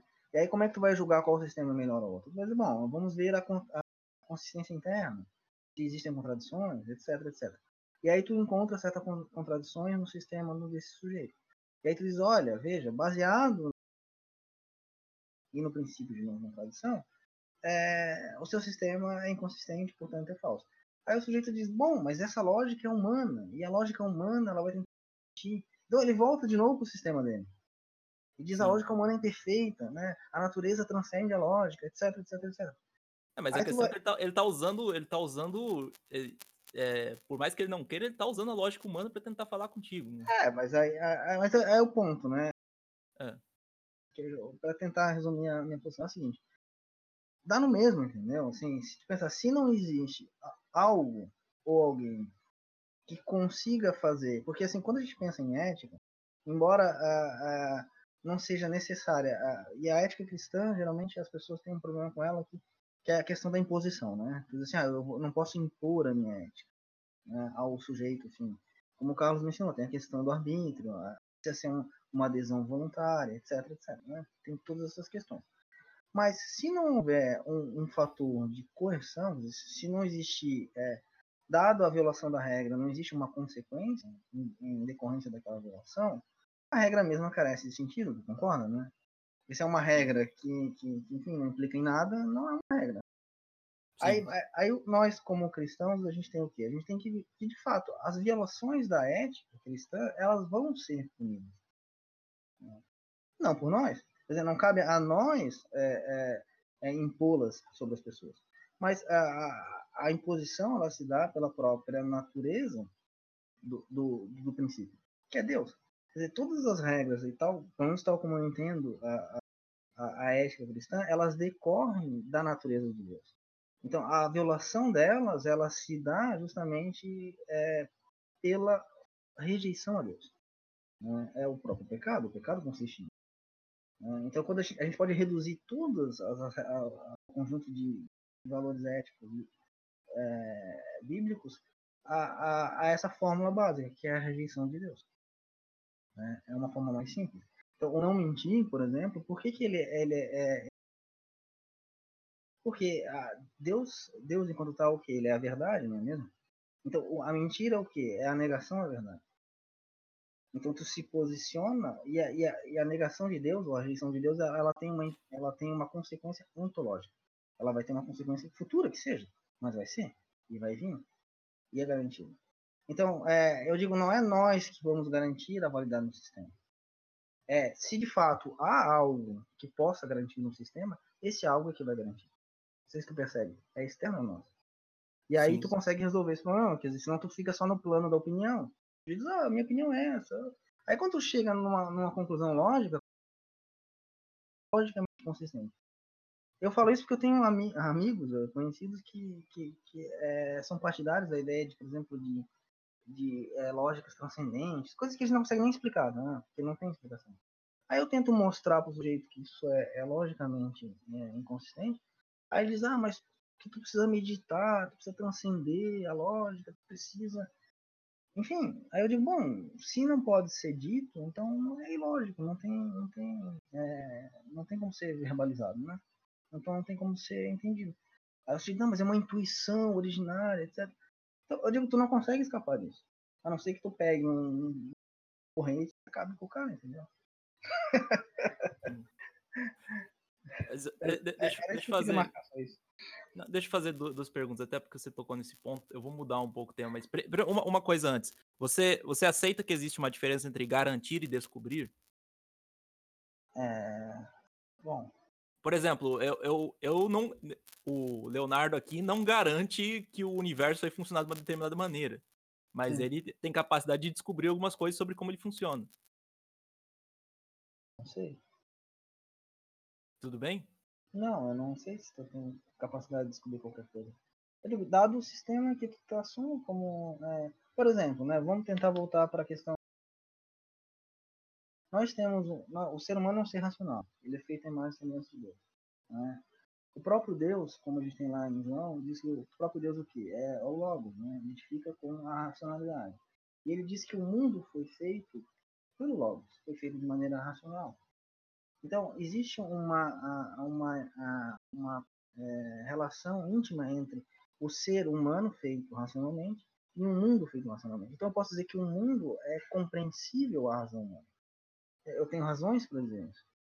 São as razões que eu expus. Agora, como que fora desse sistema... Ressonância do McGrath. É, fora desse sistema, como é que tu vai dizer? Digamos que a racionalidade seja só uma espécie de. É porque assim, quando. É, eu não teria como explorar aqui isso e também não tem tempo.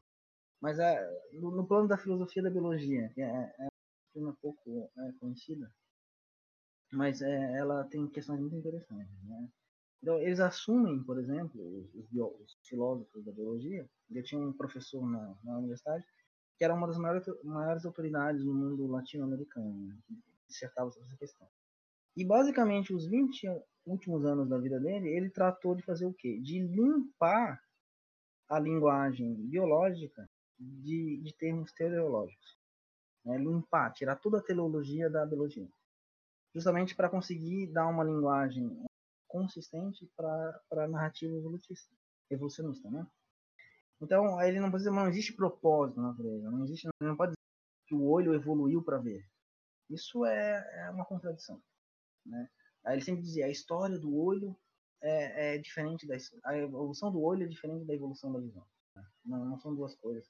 O olho não evoluiu para ver. O ver, é- a visão é um resultado final da evolução dele. E ele não estava colocando, colocado, né, de, de Aí, outras coisas que ele dizia que me chocavam. Ele dizia assim, o sistema reprodutivo não evoluiu para a reprodução. A reprodução é uma consequência da evolução do sistema evolutivo. É, do sistema reprodutivo. E assim por diante. Aí tu pensa, num mundo desse, tu vai dizer que a racionalidade evoluiu para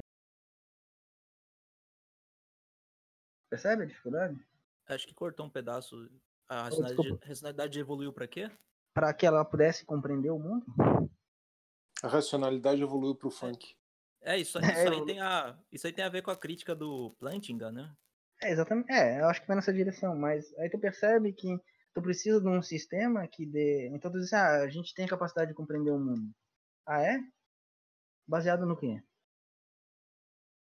Ah, na própria racionalidade humana, no princípio da indução, é porque a ciência existe. Bom, isso não responde nada. Mas espera aí, de- deixa, deixa eu fazer uma outra pergunta. É, para entender um pouco a sua visão das coisas. Eu vou usar o termo doutrina aqui, talvez de um jeito não muito rigoroso, porque eu não consigo pensar no melhor. Tipo, as, as coisas ditas pela doutrina cristã, elas são verdadeiras porque o cristianismo é verdadeiro. Eu tô- ainda bem que o Cipriano não tá aqui para ficar bravo de falar cristianismo.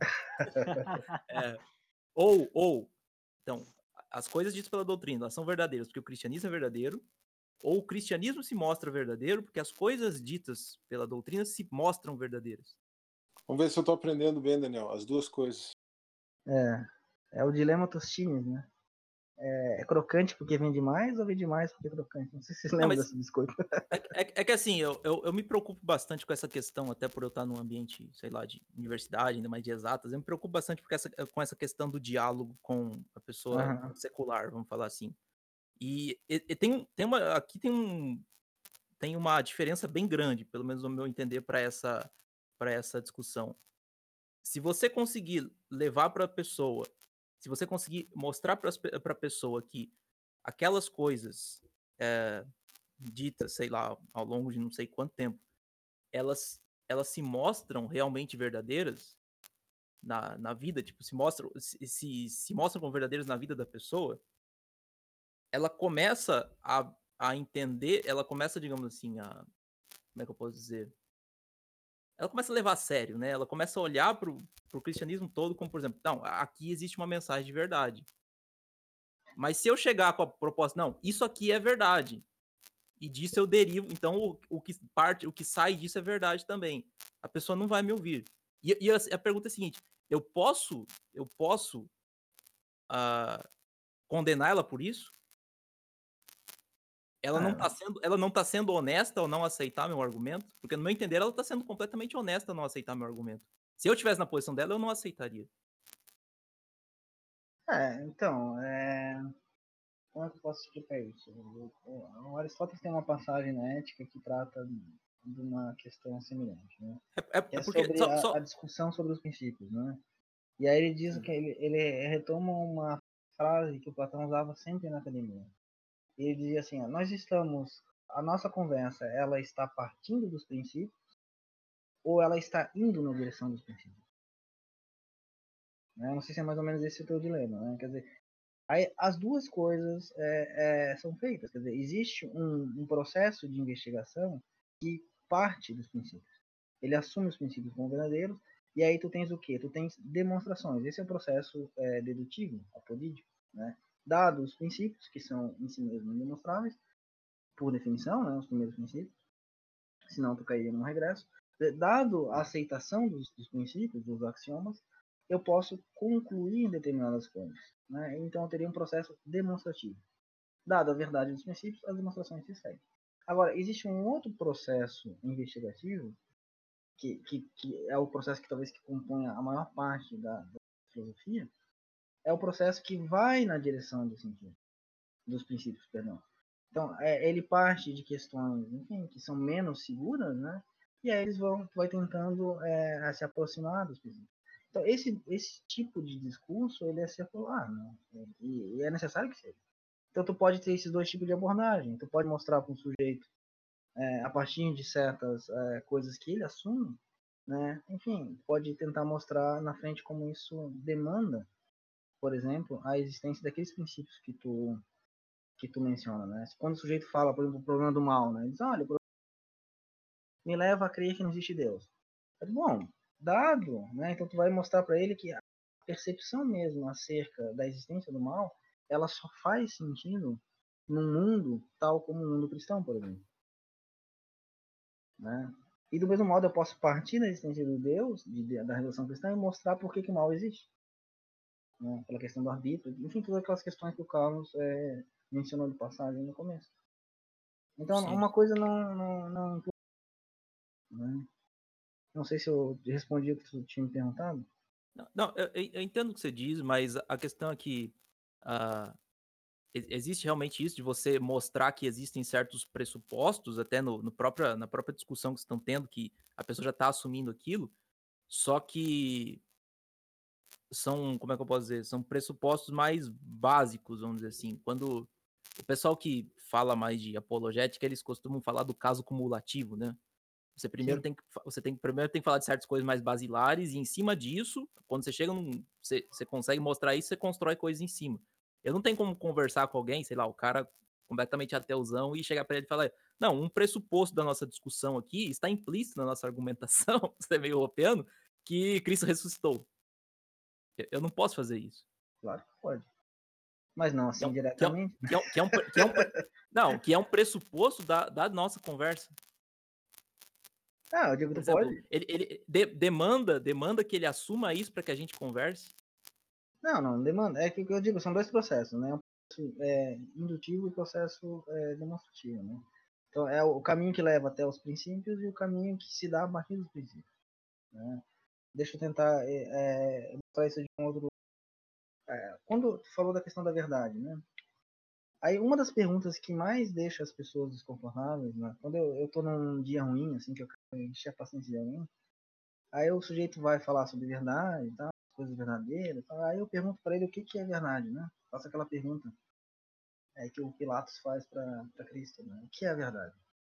Aí tu tem que ver é, como as pessoas não fazem nem ideia do que é, é, o conceito de verdade, o que, significa, do que elas estão falando, afinal de contas, quando elas dizem isso é verdadeiro. O que, que isso significa? Então, aí se tu vai olhar, por exemplo, num, vai estudar o conceito de verdade ao longo da história da filosofia, é um conceito extremamente complexo, né? que demanda, assim, é, enfim, várias questões. Mas a, mas a definição clássica, talvez a definição mais aceita, é a ideia de verdade como correspondência. Né? É a ideia de que há uma correspondência entre um enunciado e o estado de coisas no mundo ao qual o enunciado se refere.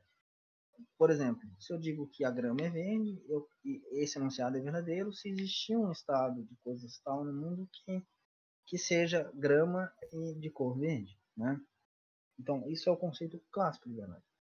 Agora, ele é extremamente complicado, é complexo, e e ele é extremamente problemático. Porque é, é, aí a gente tem a questão da, da própria percepção humana, né, a questão, são várias questões epistemológicas que estão envolvidas aí. Em outras ocasiões a gente pode tratar. Mas, em suma, o, o que eu quero dizer é o seguinte: é, a gente só pode ter uma garantia para esse conceito de a verdade como correspondência dentro de uma cosmovisão cristã em que uh, e isso vai demandar o que a percepção de Cristo como o logos de Deus. E a compreensão de, de, de logos enquanto palavra e, e, e, a, e palavra enquanto algo cria. Então a fala de Deus ela se identifica com as coisas. Então, a correspondência entre o dizer e o ser se dão perfeitamente a partir da cosmovisão cristã de mundo, da narrativa de criação, do modo como. Percebe? Então, aí tu teria a garantia do conceito de verdade clássico. Em outro, aí tu tenta fundamentar isso nos sistemas, e aí tu vai ter a história da filosofia, que veio até hoje, e aí a gente chega nos filósofos é, analíticos contemporâneos, e ele, aí, como, o, por exemplo, o, o. Ai meu Deus, o, esse nome dele. O, o cara que criou as éticas, as lógicas modais. Ah, sim, gente, eu tô com uma memória horrível, tô esquecendo todo mundo. Mas é, é, um dos lógicos contemporâneos mais importantes. Ele, ele, diz o seguinte: ah, o melhor conceito de verdade é o conceito aristotélico, que é o de verdade como. Ou seja, depois de dois mil anos de cara chega e diz, olha, melhor conceito, um cara que melhor define a verdade foi Aristóteles. Mas se torna secular porque o problema todo foi gerado porque dava conta da, da definição do Aristóteles. tu percebe? Enfim, então, eu digo, claro que isso não é fácil de mostrar. Isso demanda é, paciência, demanda vontade do sujeito. Mas agora, uma coisa que eu, já, eu não admito com frequência é o seguinte, quando um cara que diz que é ateu, é, ele tenta estabelecer é, juízos morais. Ah, olha, na Bíblia Deus cometeu um genocídio. Aí eu digo, bom, tu não tens condições de, de qualificar nada como certo, dada a tua percepção da realidade. O sujeito pode se ofender com isso, mas é, logicamente ele está comprometido. Percebe? Sim. Né? Um, um, um, ateu não tem direito. Na verdade, não Daniel, tá, tá, cortando um pouco o áudio, não sei se. Foi. É, não sei se, é, se deixa eu aproximar. É... Ah, bom. Não, deixa eu aproximar. Então eu digo, um ateu não tem direito a ter. É... Ele tem. Mas ele não consegue justificar a, a existência dela. A não ser que ele apele para uma compreensão de que existam valores objetivos. Senão ele vai cair no ceticismo. Para ele ser consistente, ele ser cético. Diz, olha, tanto faz. Não faz diferença. Né? Escalpelar pessoas, enfim. É... qualquer coisa dentro da cultura é o que as pessoas fazem. Eu não posso julgar isso. Né? Seria consistente com a, com a, com a, com a, visão de muito legal. Então eu procuro mostrar isso. Né? Se o cara diz, ah, eu sou ateu, eu digo, bom, tem um monte de problema. Agora, tu não consegue justificar a racionalidade do mundo, tu não consegue justificar a ciência, tu não consegue justificar, tá, enfim. Aí geralmente a pessoa que é um pouco mais consciente, ela se torna agnóstica. Aí diz, bom, os agnosticismo é pior ainda, porque agora subiu no muro e tá dizendo, olha, eu vou ficar pescando do lado de vocês aí, mas eu não me comprometo com nada do que vocês estão falando. Aí esse é o caminho que eu te falei que vai dos princípios gerais, ah, das questões gerais até o princípio, né? E aí o segundo caminho é quando a pessoa se dá conta, ela aceita os princípios, os axiomas, aí tu pode derivar demonstrações disso. Né? Mas eu tô, me along... eu tô monopolizando aqui, faz mais de... Eu não gosto de fazer isso. Mas a questão é a seguinte, tem, tem uma coisa que me incomodou um pouco, é, quando você disse, por exemplo, que desculpa se eu estou distorcendo suas palavras, mas para você não, ter não, essa, esse, esse conceito de esse conceito de verdade, isso depende de uma cosmovisão cristã, né? Uhum. Pra dar conta uh, dele, né? Sim. Mas a, a, pergunta, a pergunta é a seguinte: isso, isso, parece um certo salto. Por que, que, eu não posso me limitar a dizer que depende de uma cosmovisão deísta ou teísta genérica? Mas o que, é uma. uma é, é, é, isso eu tenho uma curiosidade extrema, é, Leonardo. É quando alguém fala que é deísta, por exemplo. O que, que tu tá dizendo? Deísmo é basicamente Deus criou o universo e Só. Tá, baseado no que tu falou isso? Não, baseado no, no que, ele, o que ele entende que é o máximo que ele consegue justificar. Tipo, eu não, eu não tenho. O que eu entendo do argumento é basicamente você dizer. Eu tenho como, eu tenho como mostrar pra você, eu tenho, eu tenho como fazer argumentos filosóficos pra dizer que tem que ter essa causa primeira, inteligente, é, com agência, dotada de agência, pra criar o universo. Mas eu não consigo mostrar algo além disso, não consigo mostrar a influência dele no dia a dia. Tá, então deixa eu te falar, colocar um. Eu, eu não, tô, eu não tô defendendo isso, mas é. Não, o- não, eu não, eu- não, a tua pergunta é legítima, é perfeitamente legítima e, e tá muito boa, na verdade. Mas deixa eu te colocar a seguinte situação. Esses dias eu tava discutindo com um senhor, é, justamente num fórum sobre é, design inteligente, né? Aí o sujeito dizia assim, ah, eu não, não gosto que, é, que os cristãos metam o DI com a ideia da, da, do cristianismo, na Bíblia. Porque não existe uma passagem e tal, enfim, necessária entre uma coisa e outra. Então o DI deveria, do se limitar ao deísmo. Né? A ideia, enfim, como tu mencionou, existe um Deus criador. Aí eu falei, bom, é... primeiro que tu precisa ter é... conta da seguinte questão, né? Tu precisa, é, além de só um Deus criador, tu precisa ter a, a percepção de que esse Deus é bom, por exemplo. Ou pelo menos que ele seja, é, ele queira que além de criar um universo, ele queira criar um universo em que exista alguém que seja capaz de conhecer a criação em certo limite. Então, tu não pode se limitar só ao deísmo. Tu precisa ainda ter um Deus criador que queira é, é, e seja capaz de criar um outro ser que tenha a capacidade de conhecer o cosmos. E mais que isso, tu tens que supor que ainda tu tenha um Deus veraz, um Deus justo, um Deus moralmente é, que tenha um senso moral e que ele queira que a gente conheça a verdade, que não seja um Deus que queira é, que nós é, sejamos um Deus que queira só se divertir com a gente, né? Ele quer criar seres tais que nunca vão conhecer. E isso é divertido demais para ele. Então tu já tem, tu já teve que assumir mais duas coisas, né? Além de um Deus criador, um Deus que que cria um ser capaz de conhecer e que ele queira que esse ser é, é, é conheça. Aí tu já percebe que o teu deísmo não é tão suficiente assim. E aí, no final das contas, tu vai cair o quê? No Deus cristão. E aí, por que, que tu vai recusar ele? E aí, tu tem outra questão ainda. Aí tu pensa assim, ainda além disso tudo, tens que supor que esse Deus, ele queira se revelar. E que ele tenha se revelado. Além de querer, ele tenha feito, né? Por alguma outra razão. E aí tu vai acabar caindo no Deus, no Deus bíblico. Mas aí se eu fosse. Eu, eu- não, eu entendo, eu entendo o argumento que você tá fazendo. Mas digamos, se eu fosse um ateu chato, eu poder perguntar, não, então por que não Alá? Mas tu já viu o que, que eles falam sobre o, o- o- Aí a gente tem a questão da religião comparada, né? E, é, se um ateu chato fizesse isso, ele dizer, bom, tu teria que ler o Alcorão e, e ver que o, o Alcorão ele é autocontraditório, né? Em que Sim. sentido? Né? É, ele, é, o Alcorão é, ele foi citado, né, pelo próprio Deus, né? O, o Muhammad lá foi só uma, fez uma espécie de transcrição, né? Uma espécie de mediúnica lá na caverna lá ele não sei se foi o anjo, enfim, era é a palavra do próprio Deus, ou seja, ela é, ela não tem contém nenhum tipo de erro, né? E aí tu tem certos problemas é, no Alcorão, que são passagens contraditórias, em que ele demanda fazer uma coisa e em outras passagens demanda fazer outra. Aí os, os teólogos islâmicos resolvem isso por um artifício que eles chamam de é, de revelação progressiva, né? Então, naquele momento era isso, depois foi mudando. Aí isso já é, é, é um pouco complicado.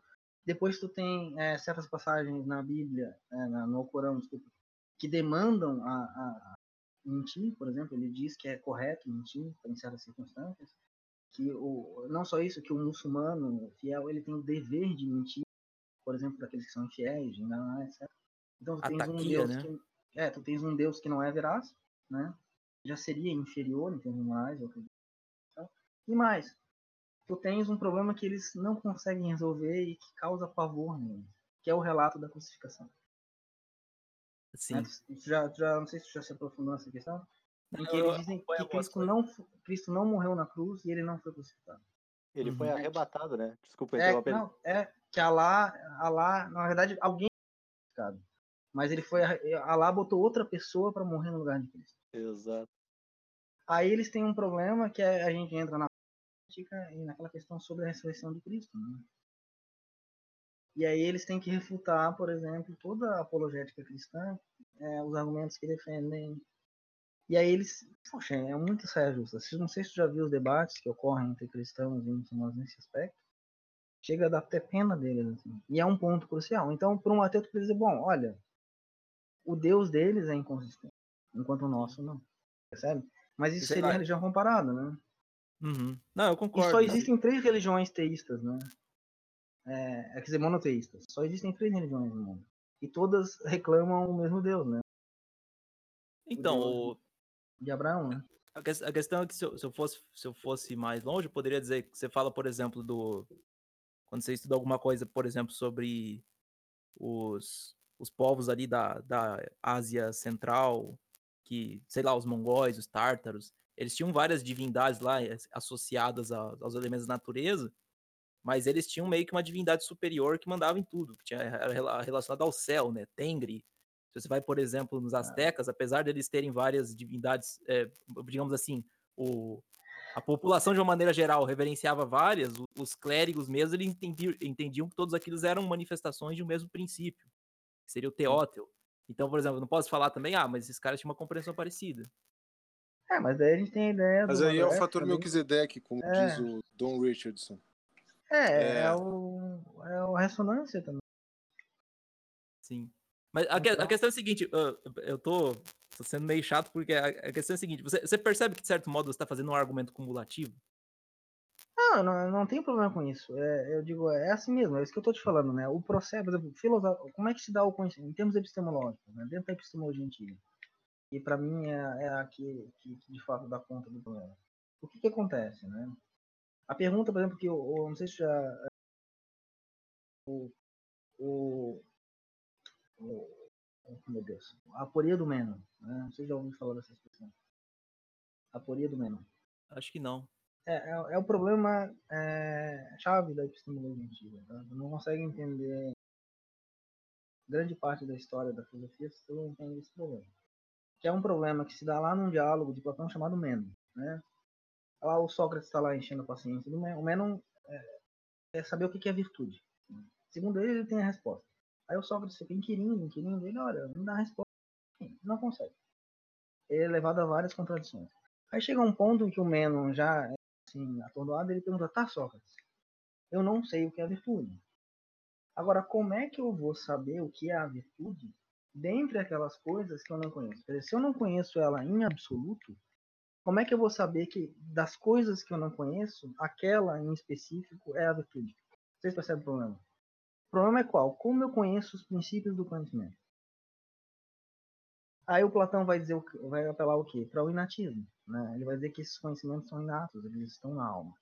Aí ele vai apelar para uma teoria da reencarnação, enfim, ele tem toda uma, uma, uma mística para tentar dar conta do problema. E o Aristóteles mostra que, esse, que essa solução é, insuficiente ela é, é contraditória em si mesma. E aí ele vai propor outra solução. Que é qual? Ele vai propor a, a é o caminho da, da, da indução, propriamente falando. Né? Dada uma repetição de certos casos específicos, quer dizer, dado um processo cumulativo de, de imagens, percepções sensoriais de uma determinada coisa, em um dado momento, o intelecto tem a capacidade de quê? De abstrair aquelas é, é, impressões, né? ele vai abstraindo elas do, dos casos acidentais, do, das características acidentais, e retendo o essencial. Até o ponto em que o intelecto então se torna capaz de reconhecer o universal nos particulares. E aí tu tens o que? O, o, princípio do conhecimento. E a partir do universal tu vai ter o que? As demonstrações científicas. Né? Então, é, o que que isso significa no nosso contexto agora?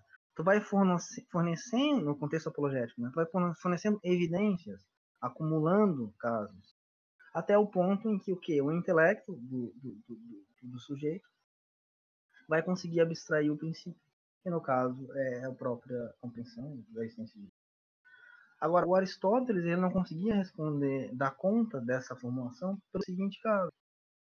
Ele não, não conseguia explicar por que, que o intelecto humano tinha essa capacidade de reconhecer é, é, dentro do, desses casos particulares a forma. Ele assumia que isso era assim, mas ele não tinha como justificar isso. E nós, dentro do, do concepção é, cristã de, de mundo e de modo como a gente sabe que isso nós somos capacitados por Deus. E mais, né? O Aristóteles ele não conseguia dar conta do que? Da existência dos universais, onde eles estavam, né? Então, isso é, é, uma questão que vai permear toda a Idade Média e até a filosofia contemporânea ainda lida com o problema do que são essas entidades universais. Se elas têm uma realidade ontológica, se elas são pura condição, etc. Aí o Aristóteles não dava conta. E o único modo, a única área do conhecimento humano que deu conta de responder isso, sabe onde foi? Foi na questão dos artefatos. Ele dizia, bom, nos artefatos, as formas estão na mente do artista. E é por isso que ele consegue replicar elas nas coisas. Agora, quando tu vai para o universo da, da cosmovisão cristã, o que, que a gente tem? Todos os entes naturais são artefatos. A distinção entre artefato e, e, e objetos naturais é uma pseudo-distinção, né? porque tudo é produto da mente de Deus, ao fim do fazer de Deus, ou são produtos do fazer humano. Então, é artefato. E aí, a, através desse expediente, a gente consegue resolver esse problema. Mas eu, eu sei que eu tô me alongando aqui. É, eu gosto desse assunto.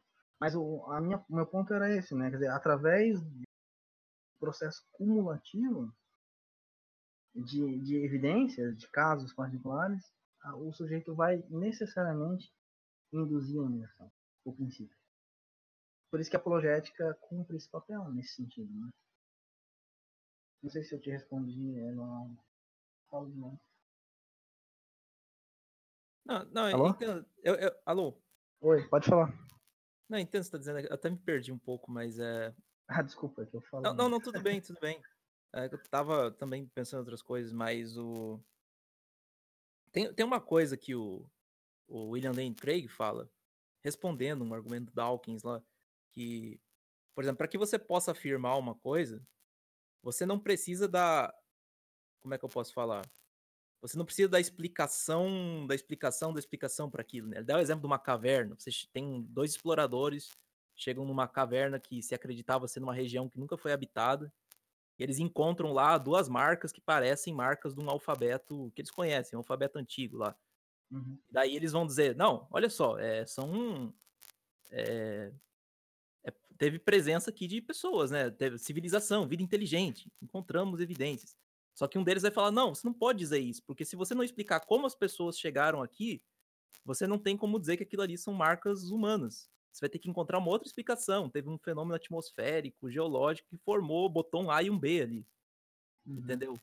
E, chega um, e você fica nesse tipo de situação. Você pensa, parece uma coisa tão. É, é evidente que alguém escreveu aquilo ali, só que a pessoa te proíbe de afirmar aquilo porque você precisa dar explicação. E daí, por exemplo, ah, pessoas vieram para cá, tá, mas como? Tá, e da onde vieram os antecedentes, os, sei lá, os ancestrais dessas pessoas? Vai ter que dar explicação, explicação, explicação, explicação, e nunca vai poder afirmar alguma coisa. Uhum. Mesmo que aquilo ali seja uma coisa tão. Dizer, é impossível que tenha sido um fenômeno natural? Não é, mas, sabe, chega ao, chega ao ponto de ser ridículo você afirmar. Uh, e, Leonardo, mas eu acho que essa, essa, desculpa, essa questão é que o, o Craig coloca como a melhor explicação, né? Que a melhor explicação Sim. seria que, que o, uh, tu inferir que é um humano, porque visto que um alfabeto, uma coisa do nosso conhecimento, vamos dizer assim, Sim. geral, né? Uh, ou universal, né? É o que ele, eu acho que é o argumento que ele coloca como a melhor explicação, né?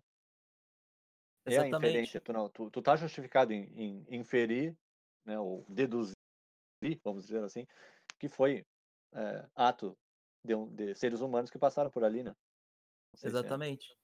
Não, não, tem, tem a ver justamente com isso. Mas volta, por exemplo, naquela questão, ah, eu não tenho como explicar como que eu consegui entender as coisas, a minha própria razão.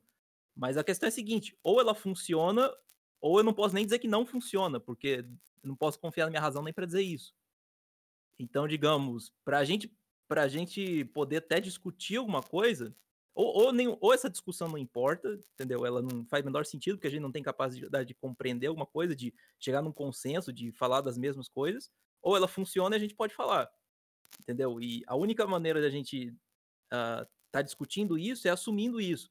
para que eu- a gente possa ter essa discussão, eu preciso te dar uma explicação de por que, que ela funciona, sabe? A, a- a gente acaba caindo num problema infinito. É, não, eu acho Então- que nesse caso não, específico não, o regresso não é, não é verdadeiro. Eu acho que, é, eu acho que tem que fazer uma distinção aí. É, pelo seguinte modo, pela seguinte questão. Eu vou tentar ser breve. É, dentro da, da, da ciência, por exemplo, a gente tem das diversas correntes, a gente tem uma corrente que diz o seguinte. É, é, o, o filósofo até é, o Van Frassen uma imagem do mundo. Eles, olha, é, eu não tenho como saber se funciona, não funciona, mais ou menos a ideia que tu apresentou aqui. Mas eu vou agir como se funcionasse. Né? Ele, e ele fala no sentido do realismo científico, né? Uhum. Eles, olha, eu não sei se existe uma correspondência real, se as coisas que eu falo são existem de fato, né? Ou são só procedimentos, enfim, toda a, a bagunça que foi causada é, na, na filosofia na, na filosofia da ciência contemporânea, nas diversas teorias, chegou uma espécie de impasse em que eles não conseguiam mais decidir. Ah, A gente está falando de coisas que existem, a gente está falando de coisas que são só é, abreviações de procedimentos de laboratório. O que está acontecendo aqui? Do que, que a gente está falando, afinal de contas? Aí o Van Frassen diz, olha, ele fez uma saída francesa, né? Diz, olha, eu não... Mas vamos fazer como se, né? Como se funciona, vamos fingir. Então ele, ele torna uma espécie de ficção, né? Ah, a gente fala, usando esta linguagem, é, dá certo. Né? Aí é a questão, por exemplo, que se usa muito hoje na filosofia da biologia, na, naquela biologia. Os caras dizem, ó, a gente é evolucionista, né? E a, e a, e a, e a Tá, tá cortando um pouco. Oi, a- por exemplo, na questão da biologia, né? O sujeito diz, olha, é- é, nós somos evolucionistas, Deus não existe, não existe propósito, não existe nada. Mas é muito mais fácil falar de DNA dizendo que o DNA é uma linguagem, que DNA é isso, é um código. Então a gente usa essa linguagem porque ela facilita a nossa fala. Aí tu Sim, vê que isso é uma espécie de estelionato que tu tá fazendo uso de aquilo que de fato é, é uma linguagem, é um código, mas tu diz assim, ah, eu não tenho como garantir isso. Bom, mas tu pode pelo menos, é, é, uma vez eu até discuti com um sujeito que era agnóstico, né? Há muitos anos atrás.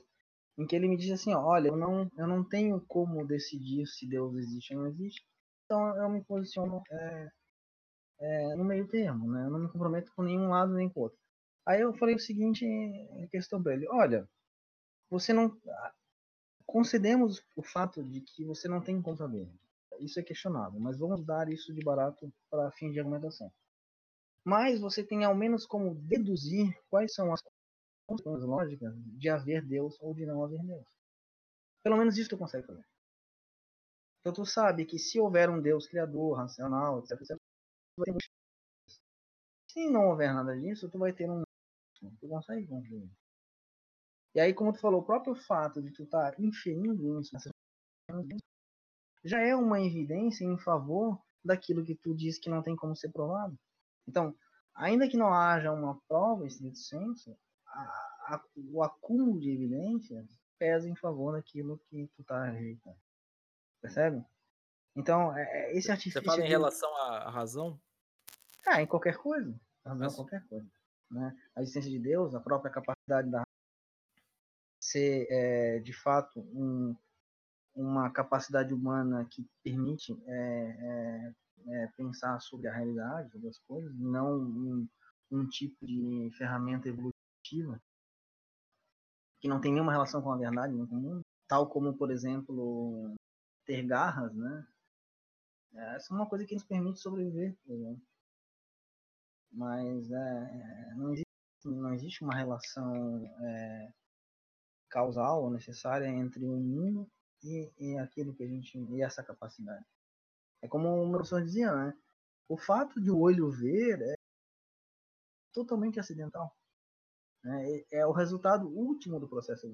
Foi a última coisa que aconteceu. Então, o, o fato de o olho enxergar é contingente. E aí agora, agora o que ele vê é, é a percepção exata do mundo, isso não tem nem como ser pensado. Então, que a razão é uma ferramenta que evoluiu é, processos irracionais e permite que a gente racionalize sobre o mundo, é contraditório, né? Pra não dizer absurdo. Sim. Não, mas Então, a- a- Tu percebe, então, se o sujeito diz, ah, não tenho como decidir. Enfim, ó, veja bem, não é assim simples. Mas tu não pode dizer, ah, vou agir como se funcionasse. Não, tu não pode fazer isso. É um passo ilegítimo. Não, mas o, que eu, sim. o, que eu quero, o que eu quero dizer, por exemplo, a, a confiança que eu tenho na minha razão, vamos dizer assim, ela, ela não é resultado de uma indução, de, de, de um acúmulo de evidências, ela é uma necessidade imediata Necessidade imediata para quê? para que eu possa dizer isso. Mas é uma necessidade em si mesmo, é isso? Eu digo, isso tem algum propósito? Qual é o sentido disso? Sim, mas eu, eu, não, eu não posso nem, nem conjecturar alguma coisa sobre minha razão se eu já não ter alguma confiança nela. É, mas isso talvez seja só um defeito da tua razão, entendeu? É, isso não. O fato de tu precisar da tua razão para raciocinar não quer dizer nada. Eu digo, se, se por um processo evolutivo, digamos, eu tivesse um, um ajuste tal meu- nas lentes do meu, do meu- que eu visse tudo duplicado, né? E isso me favorecesse algum tipo de vantagem, que eu conseguisse me reproduzir, e, enfim, e, e a minha espécie se propagasse pelo mundo, eu poderia dizer que isso tem alguma utilidade, ou que tem necessariamente, seja assim, senão não poderia nem existir tal, ou coisa do gênero.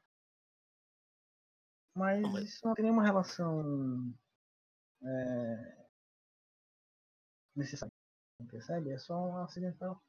Então dizer, ah, eu preciso confiar na minha razão para confiar na minha razão. Mas isso é redundante. Isso é tautológico. Se eu não puder confiar na minha razão, eu não posso Sim. Isso significa então que a tua razão é confiável? Não, Claro não. é- é- não, não significa que ela é confiável, mas significa que ou ela é confiável, ou não posso nem dizer que não é. Sabe, tem duas opções. ou, digamos, olhando, tentando ser um observador externo aqui, que é meio impossível. Ou minha razão é confiável ou ela não é. Se ela é, eu, eu posso dizer alguma coisa sobre isso. Se ela não é, não tem nem como eu dizer. Não, tu pode dizer e tá O errado. que a gente, o que a gente, o que a gente tá. Não, mas eu não posso. é, O que a gente tá fazendo aqui, a gente tá simplesmente jogando um monte de palavras no vento, entendeu? Desconexas. Sim, é isso mesmo. Mas se, se esse. Então, ou, ou, ou a razão ela, ela pode ser confiável em uma certa medida, sei lá, e eu consigo entender alguma coisa, ou não importa. Não é um sim e um não. É um sim ou não importa. Não, eu concordo contigo. é, né, eu- nós dois estamos de acordo com isso. Mas é, é, em última que isso. O que, que isso significa? Então, o, o- o que eu quero- dizer é o seguinte: pra- é, se a gente tá. Como é que eu posso falar? Ah, como é que eu vou colocar isso agora? Pode ser que a gente esteja se enganando, entendeu? Pode ser que a gente esteja se enganando em, sei lá, uma pessoa. Uma pessoa eh, que quer confiar na razão, ela esteja se enganando e, na verdade, ela tá fazendo um monte de coisa aleatória e não, nem sabe disso, né? Mas, por exemplo, se. Se. Como é que eu posso dizer? Caramba, eu não, não vou saber explicar direito. Ah,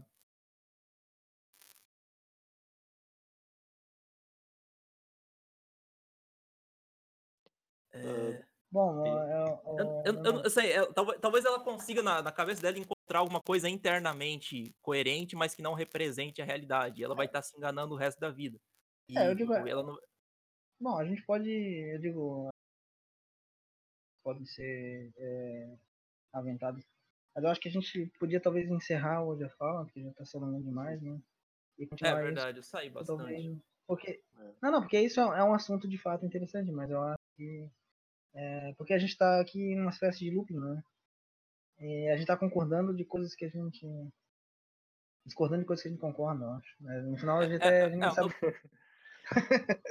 Eu tô, Mas- eu tô com essa, eu- eu tô com essa impressão também, mas é que talvez a gente, a gente divirja um pouco nas consequências disso aí.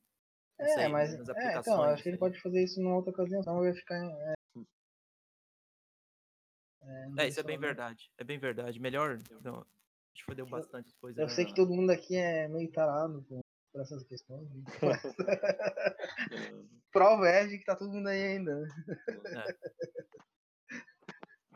certeza. Mas, Thiago, se quiser, se quiser fazer um encerramento aí, então. Não, tá- tranquilo. Então, vamos encerrar então aqui pra- e a gente deixa essa, essa discussão, como diz o Daniel, para uma outra ocasião, quem sabe. E, então, aí, agradecer o pessoal que, que participou e que ouviu e, e que vai ouvir depois também, né, quando for pro Castbox.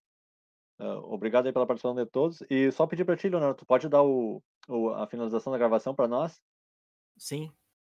Ah, eu acho que o comando é live, né? Deixa eu ver. É,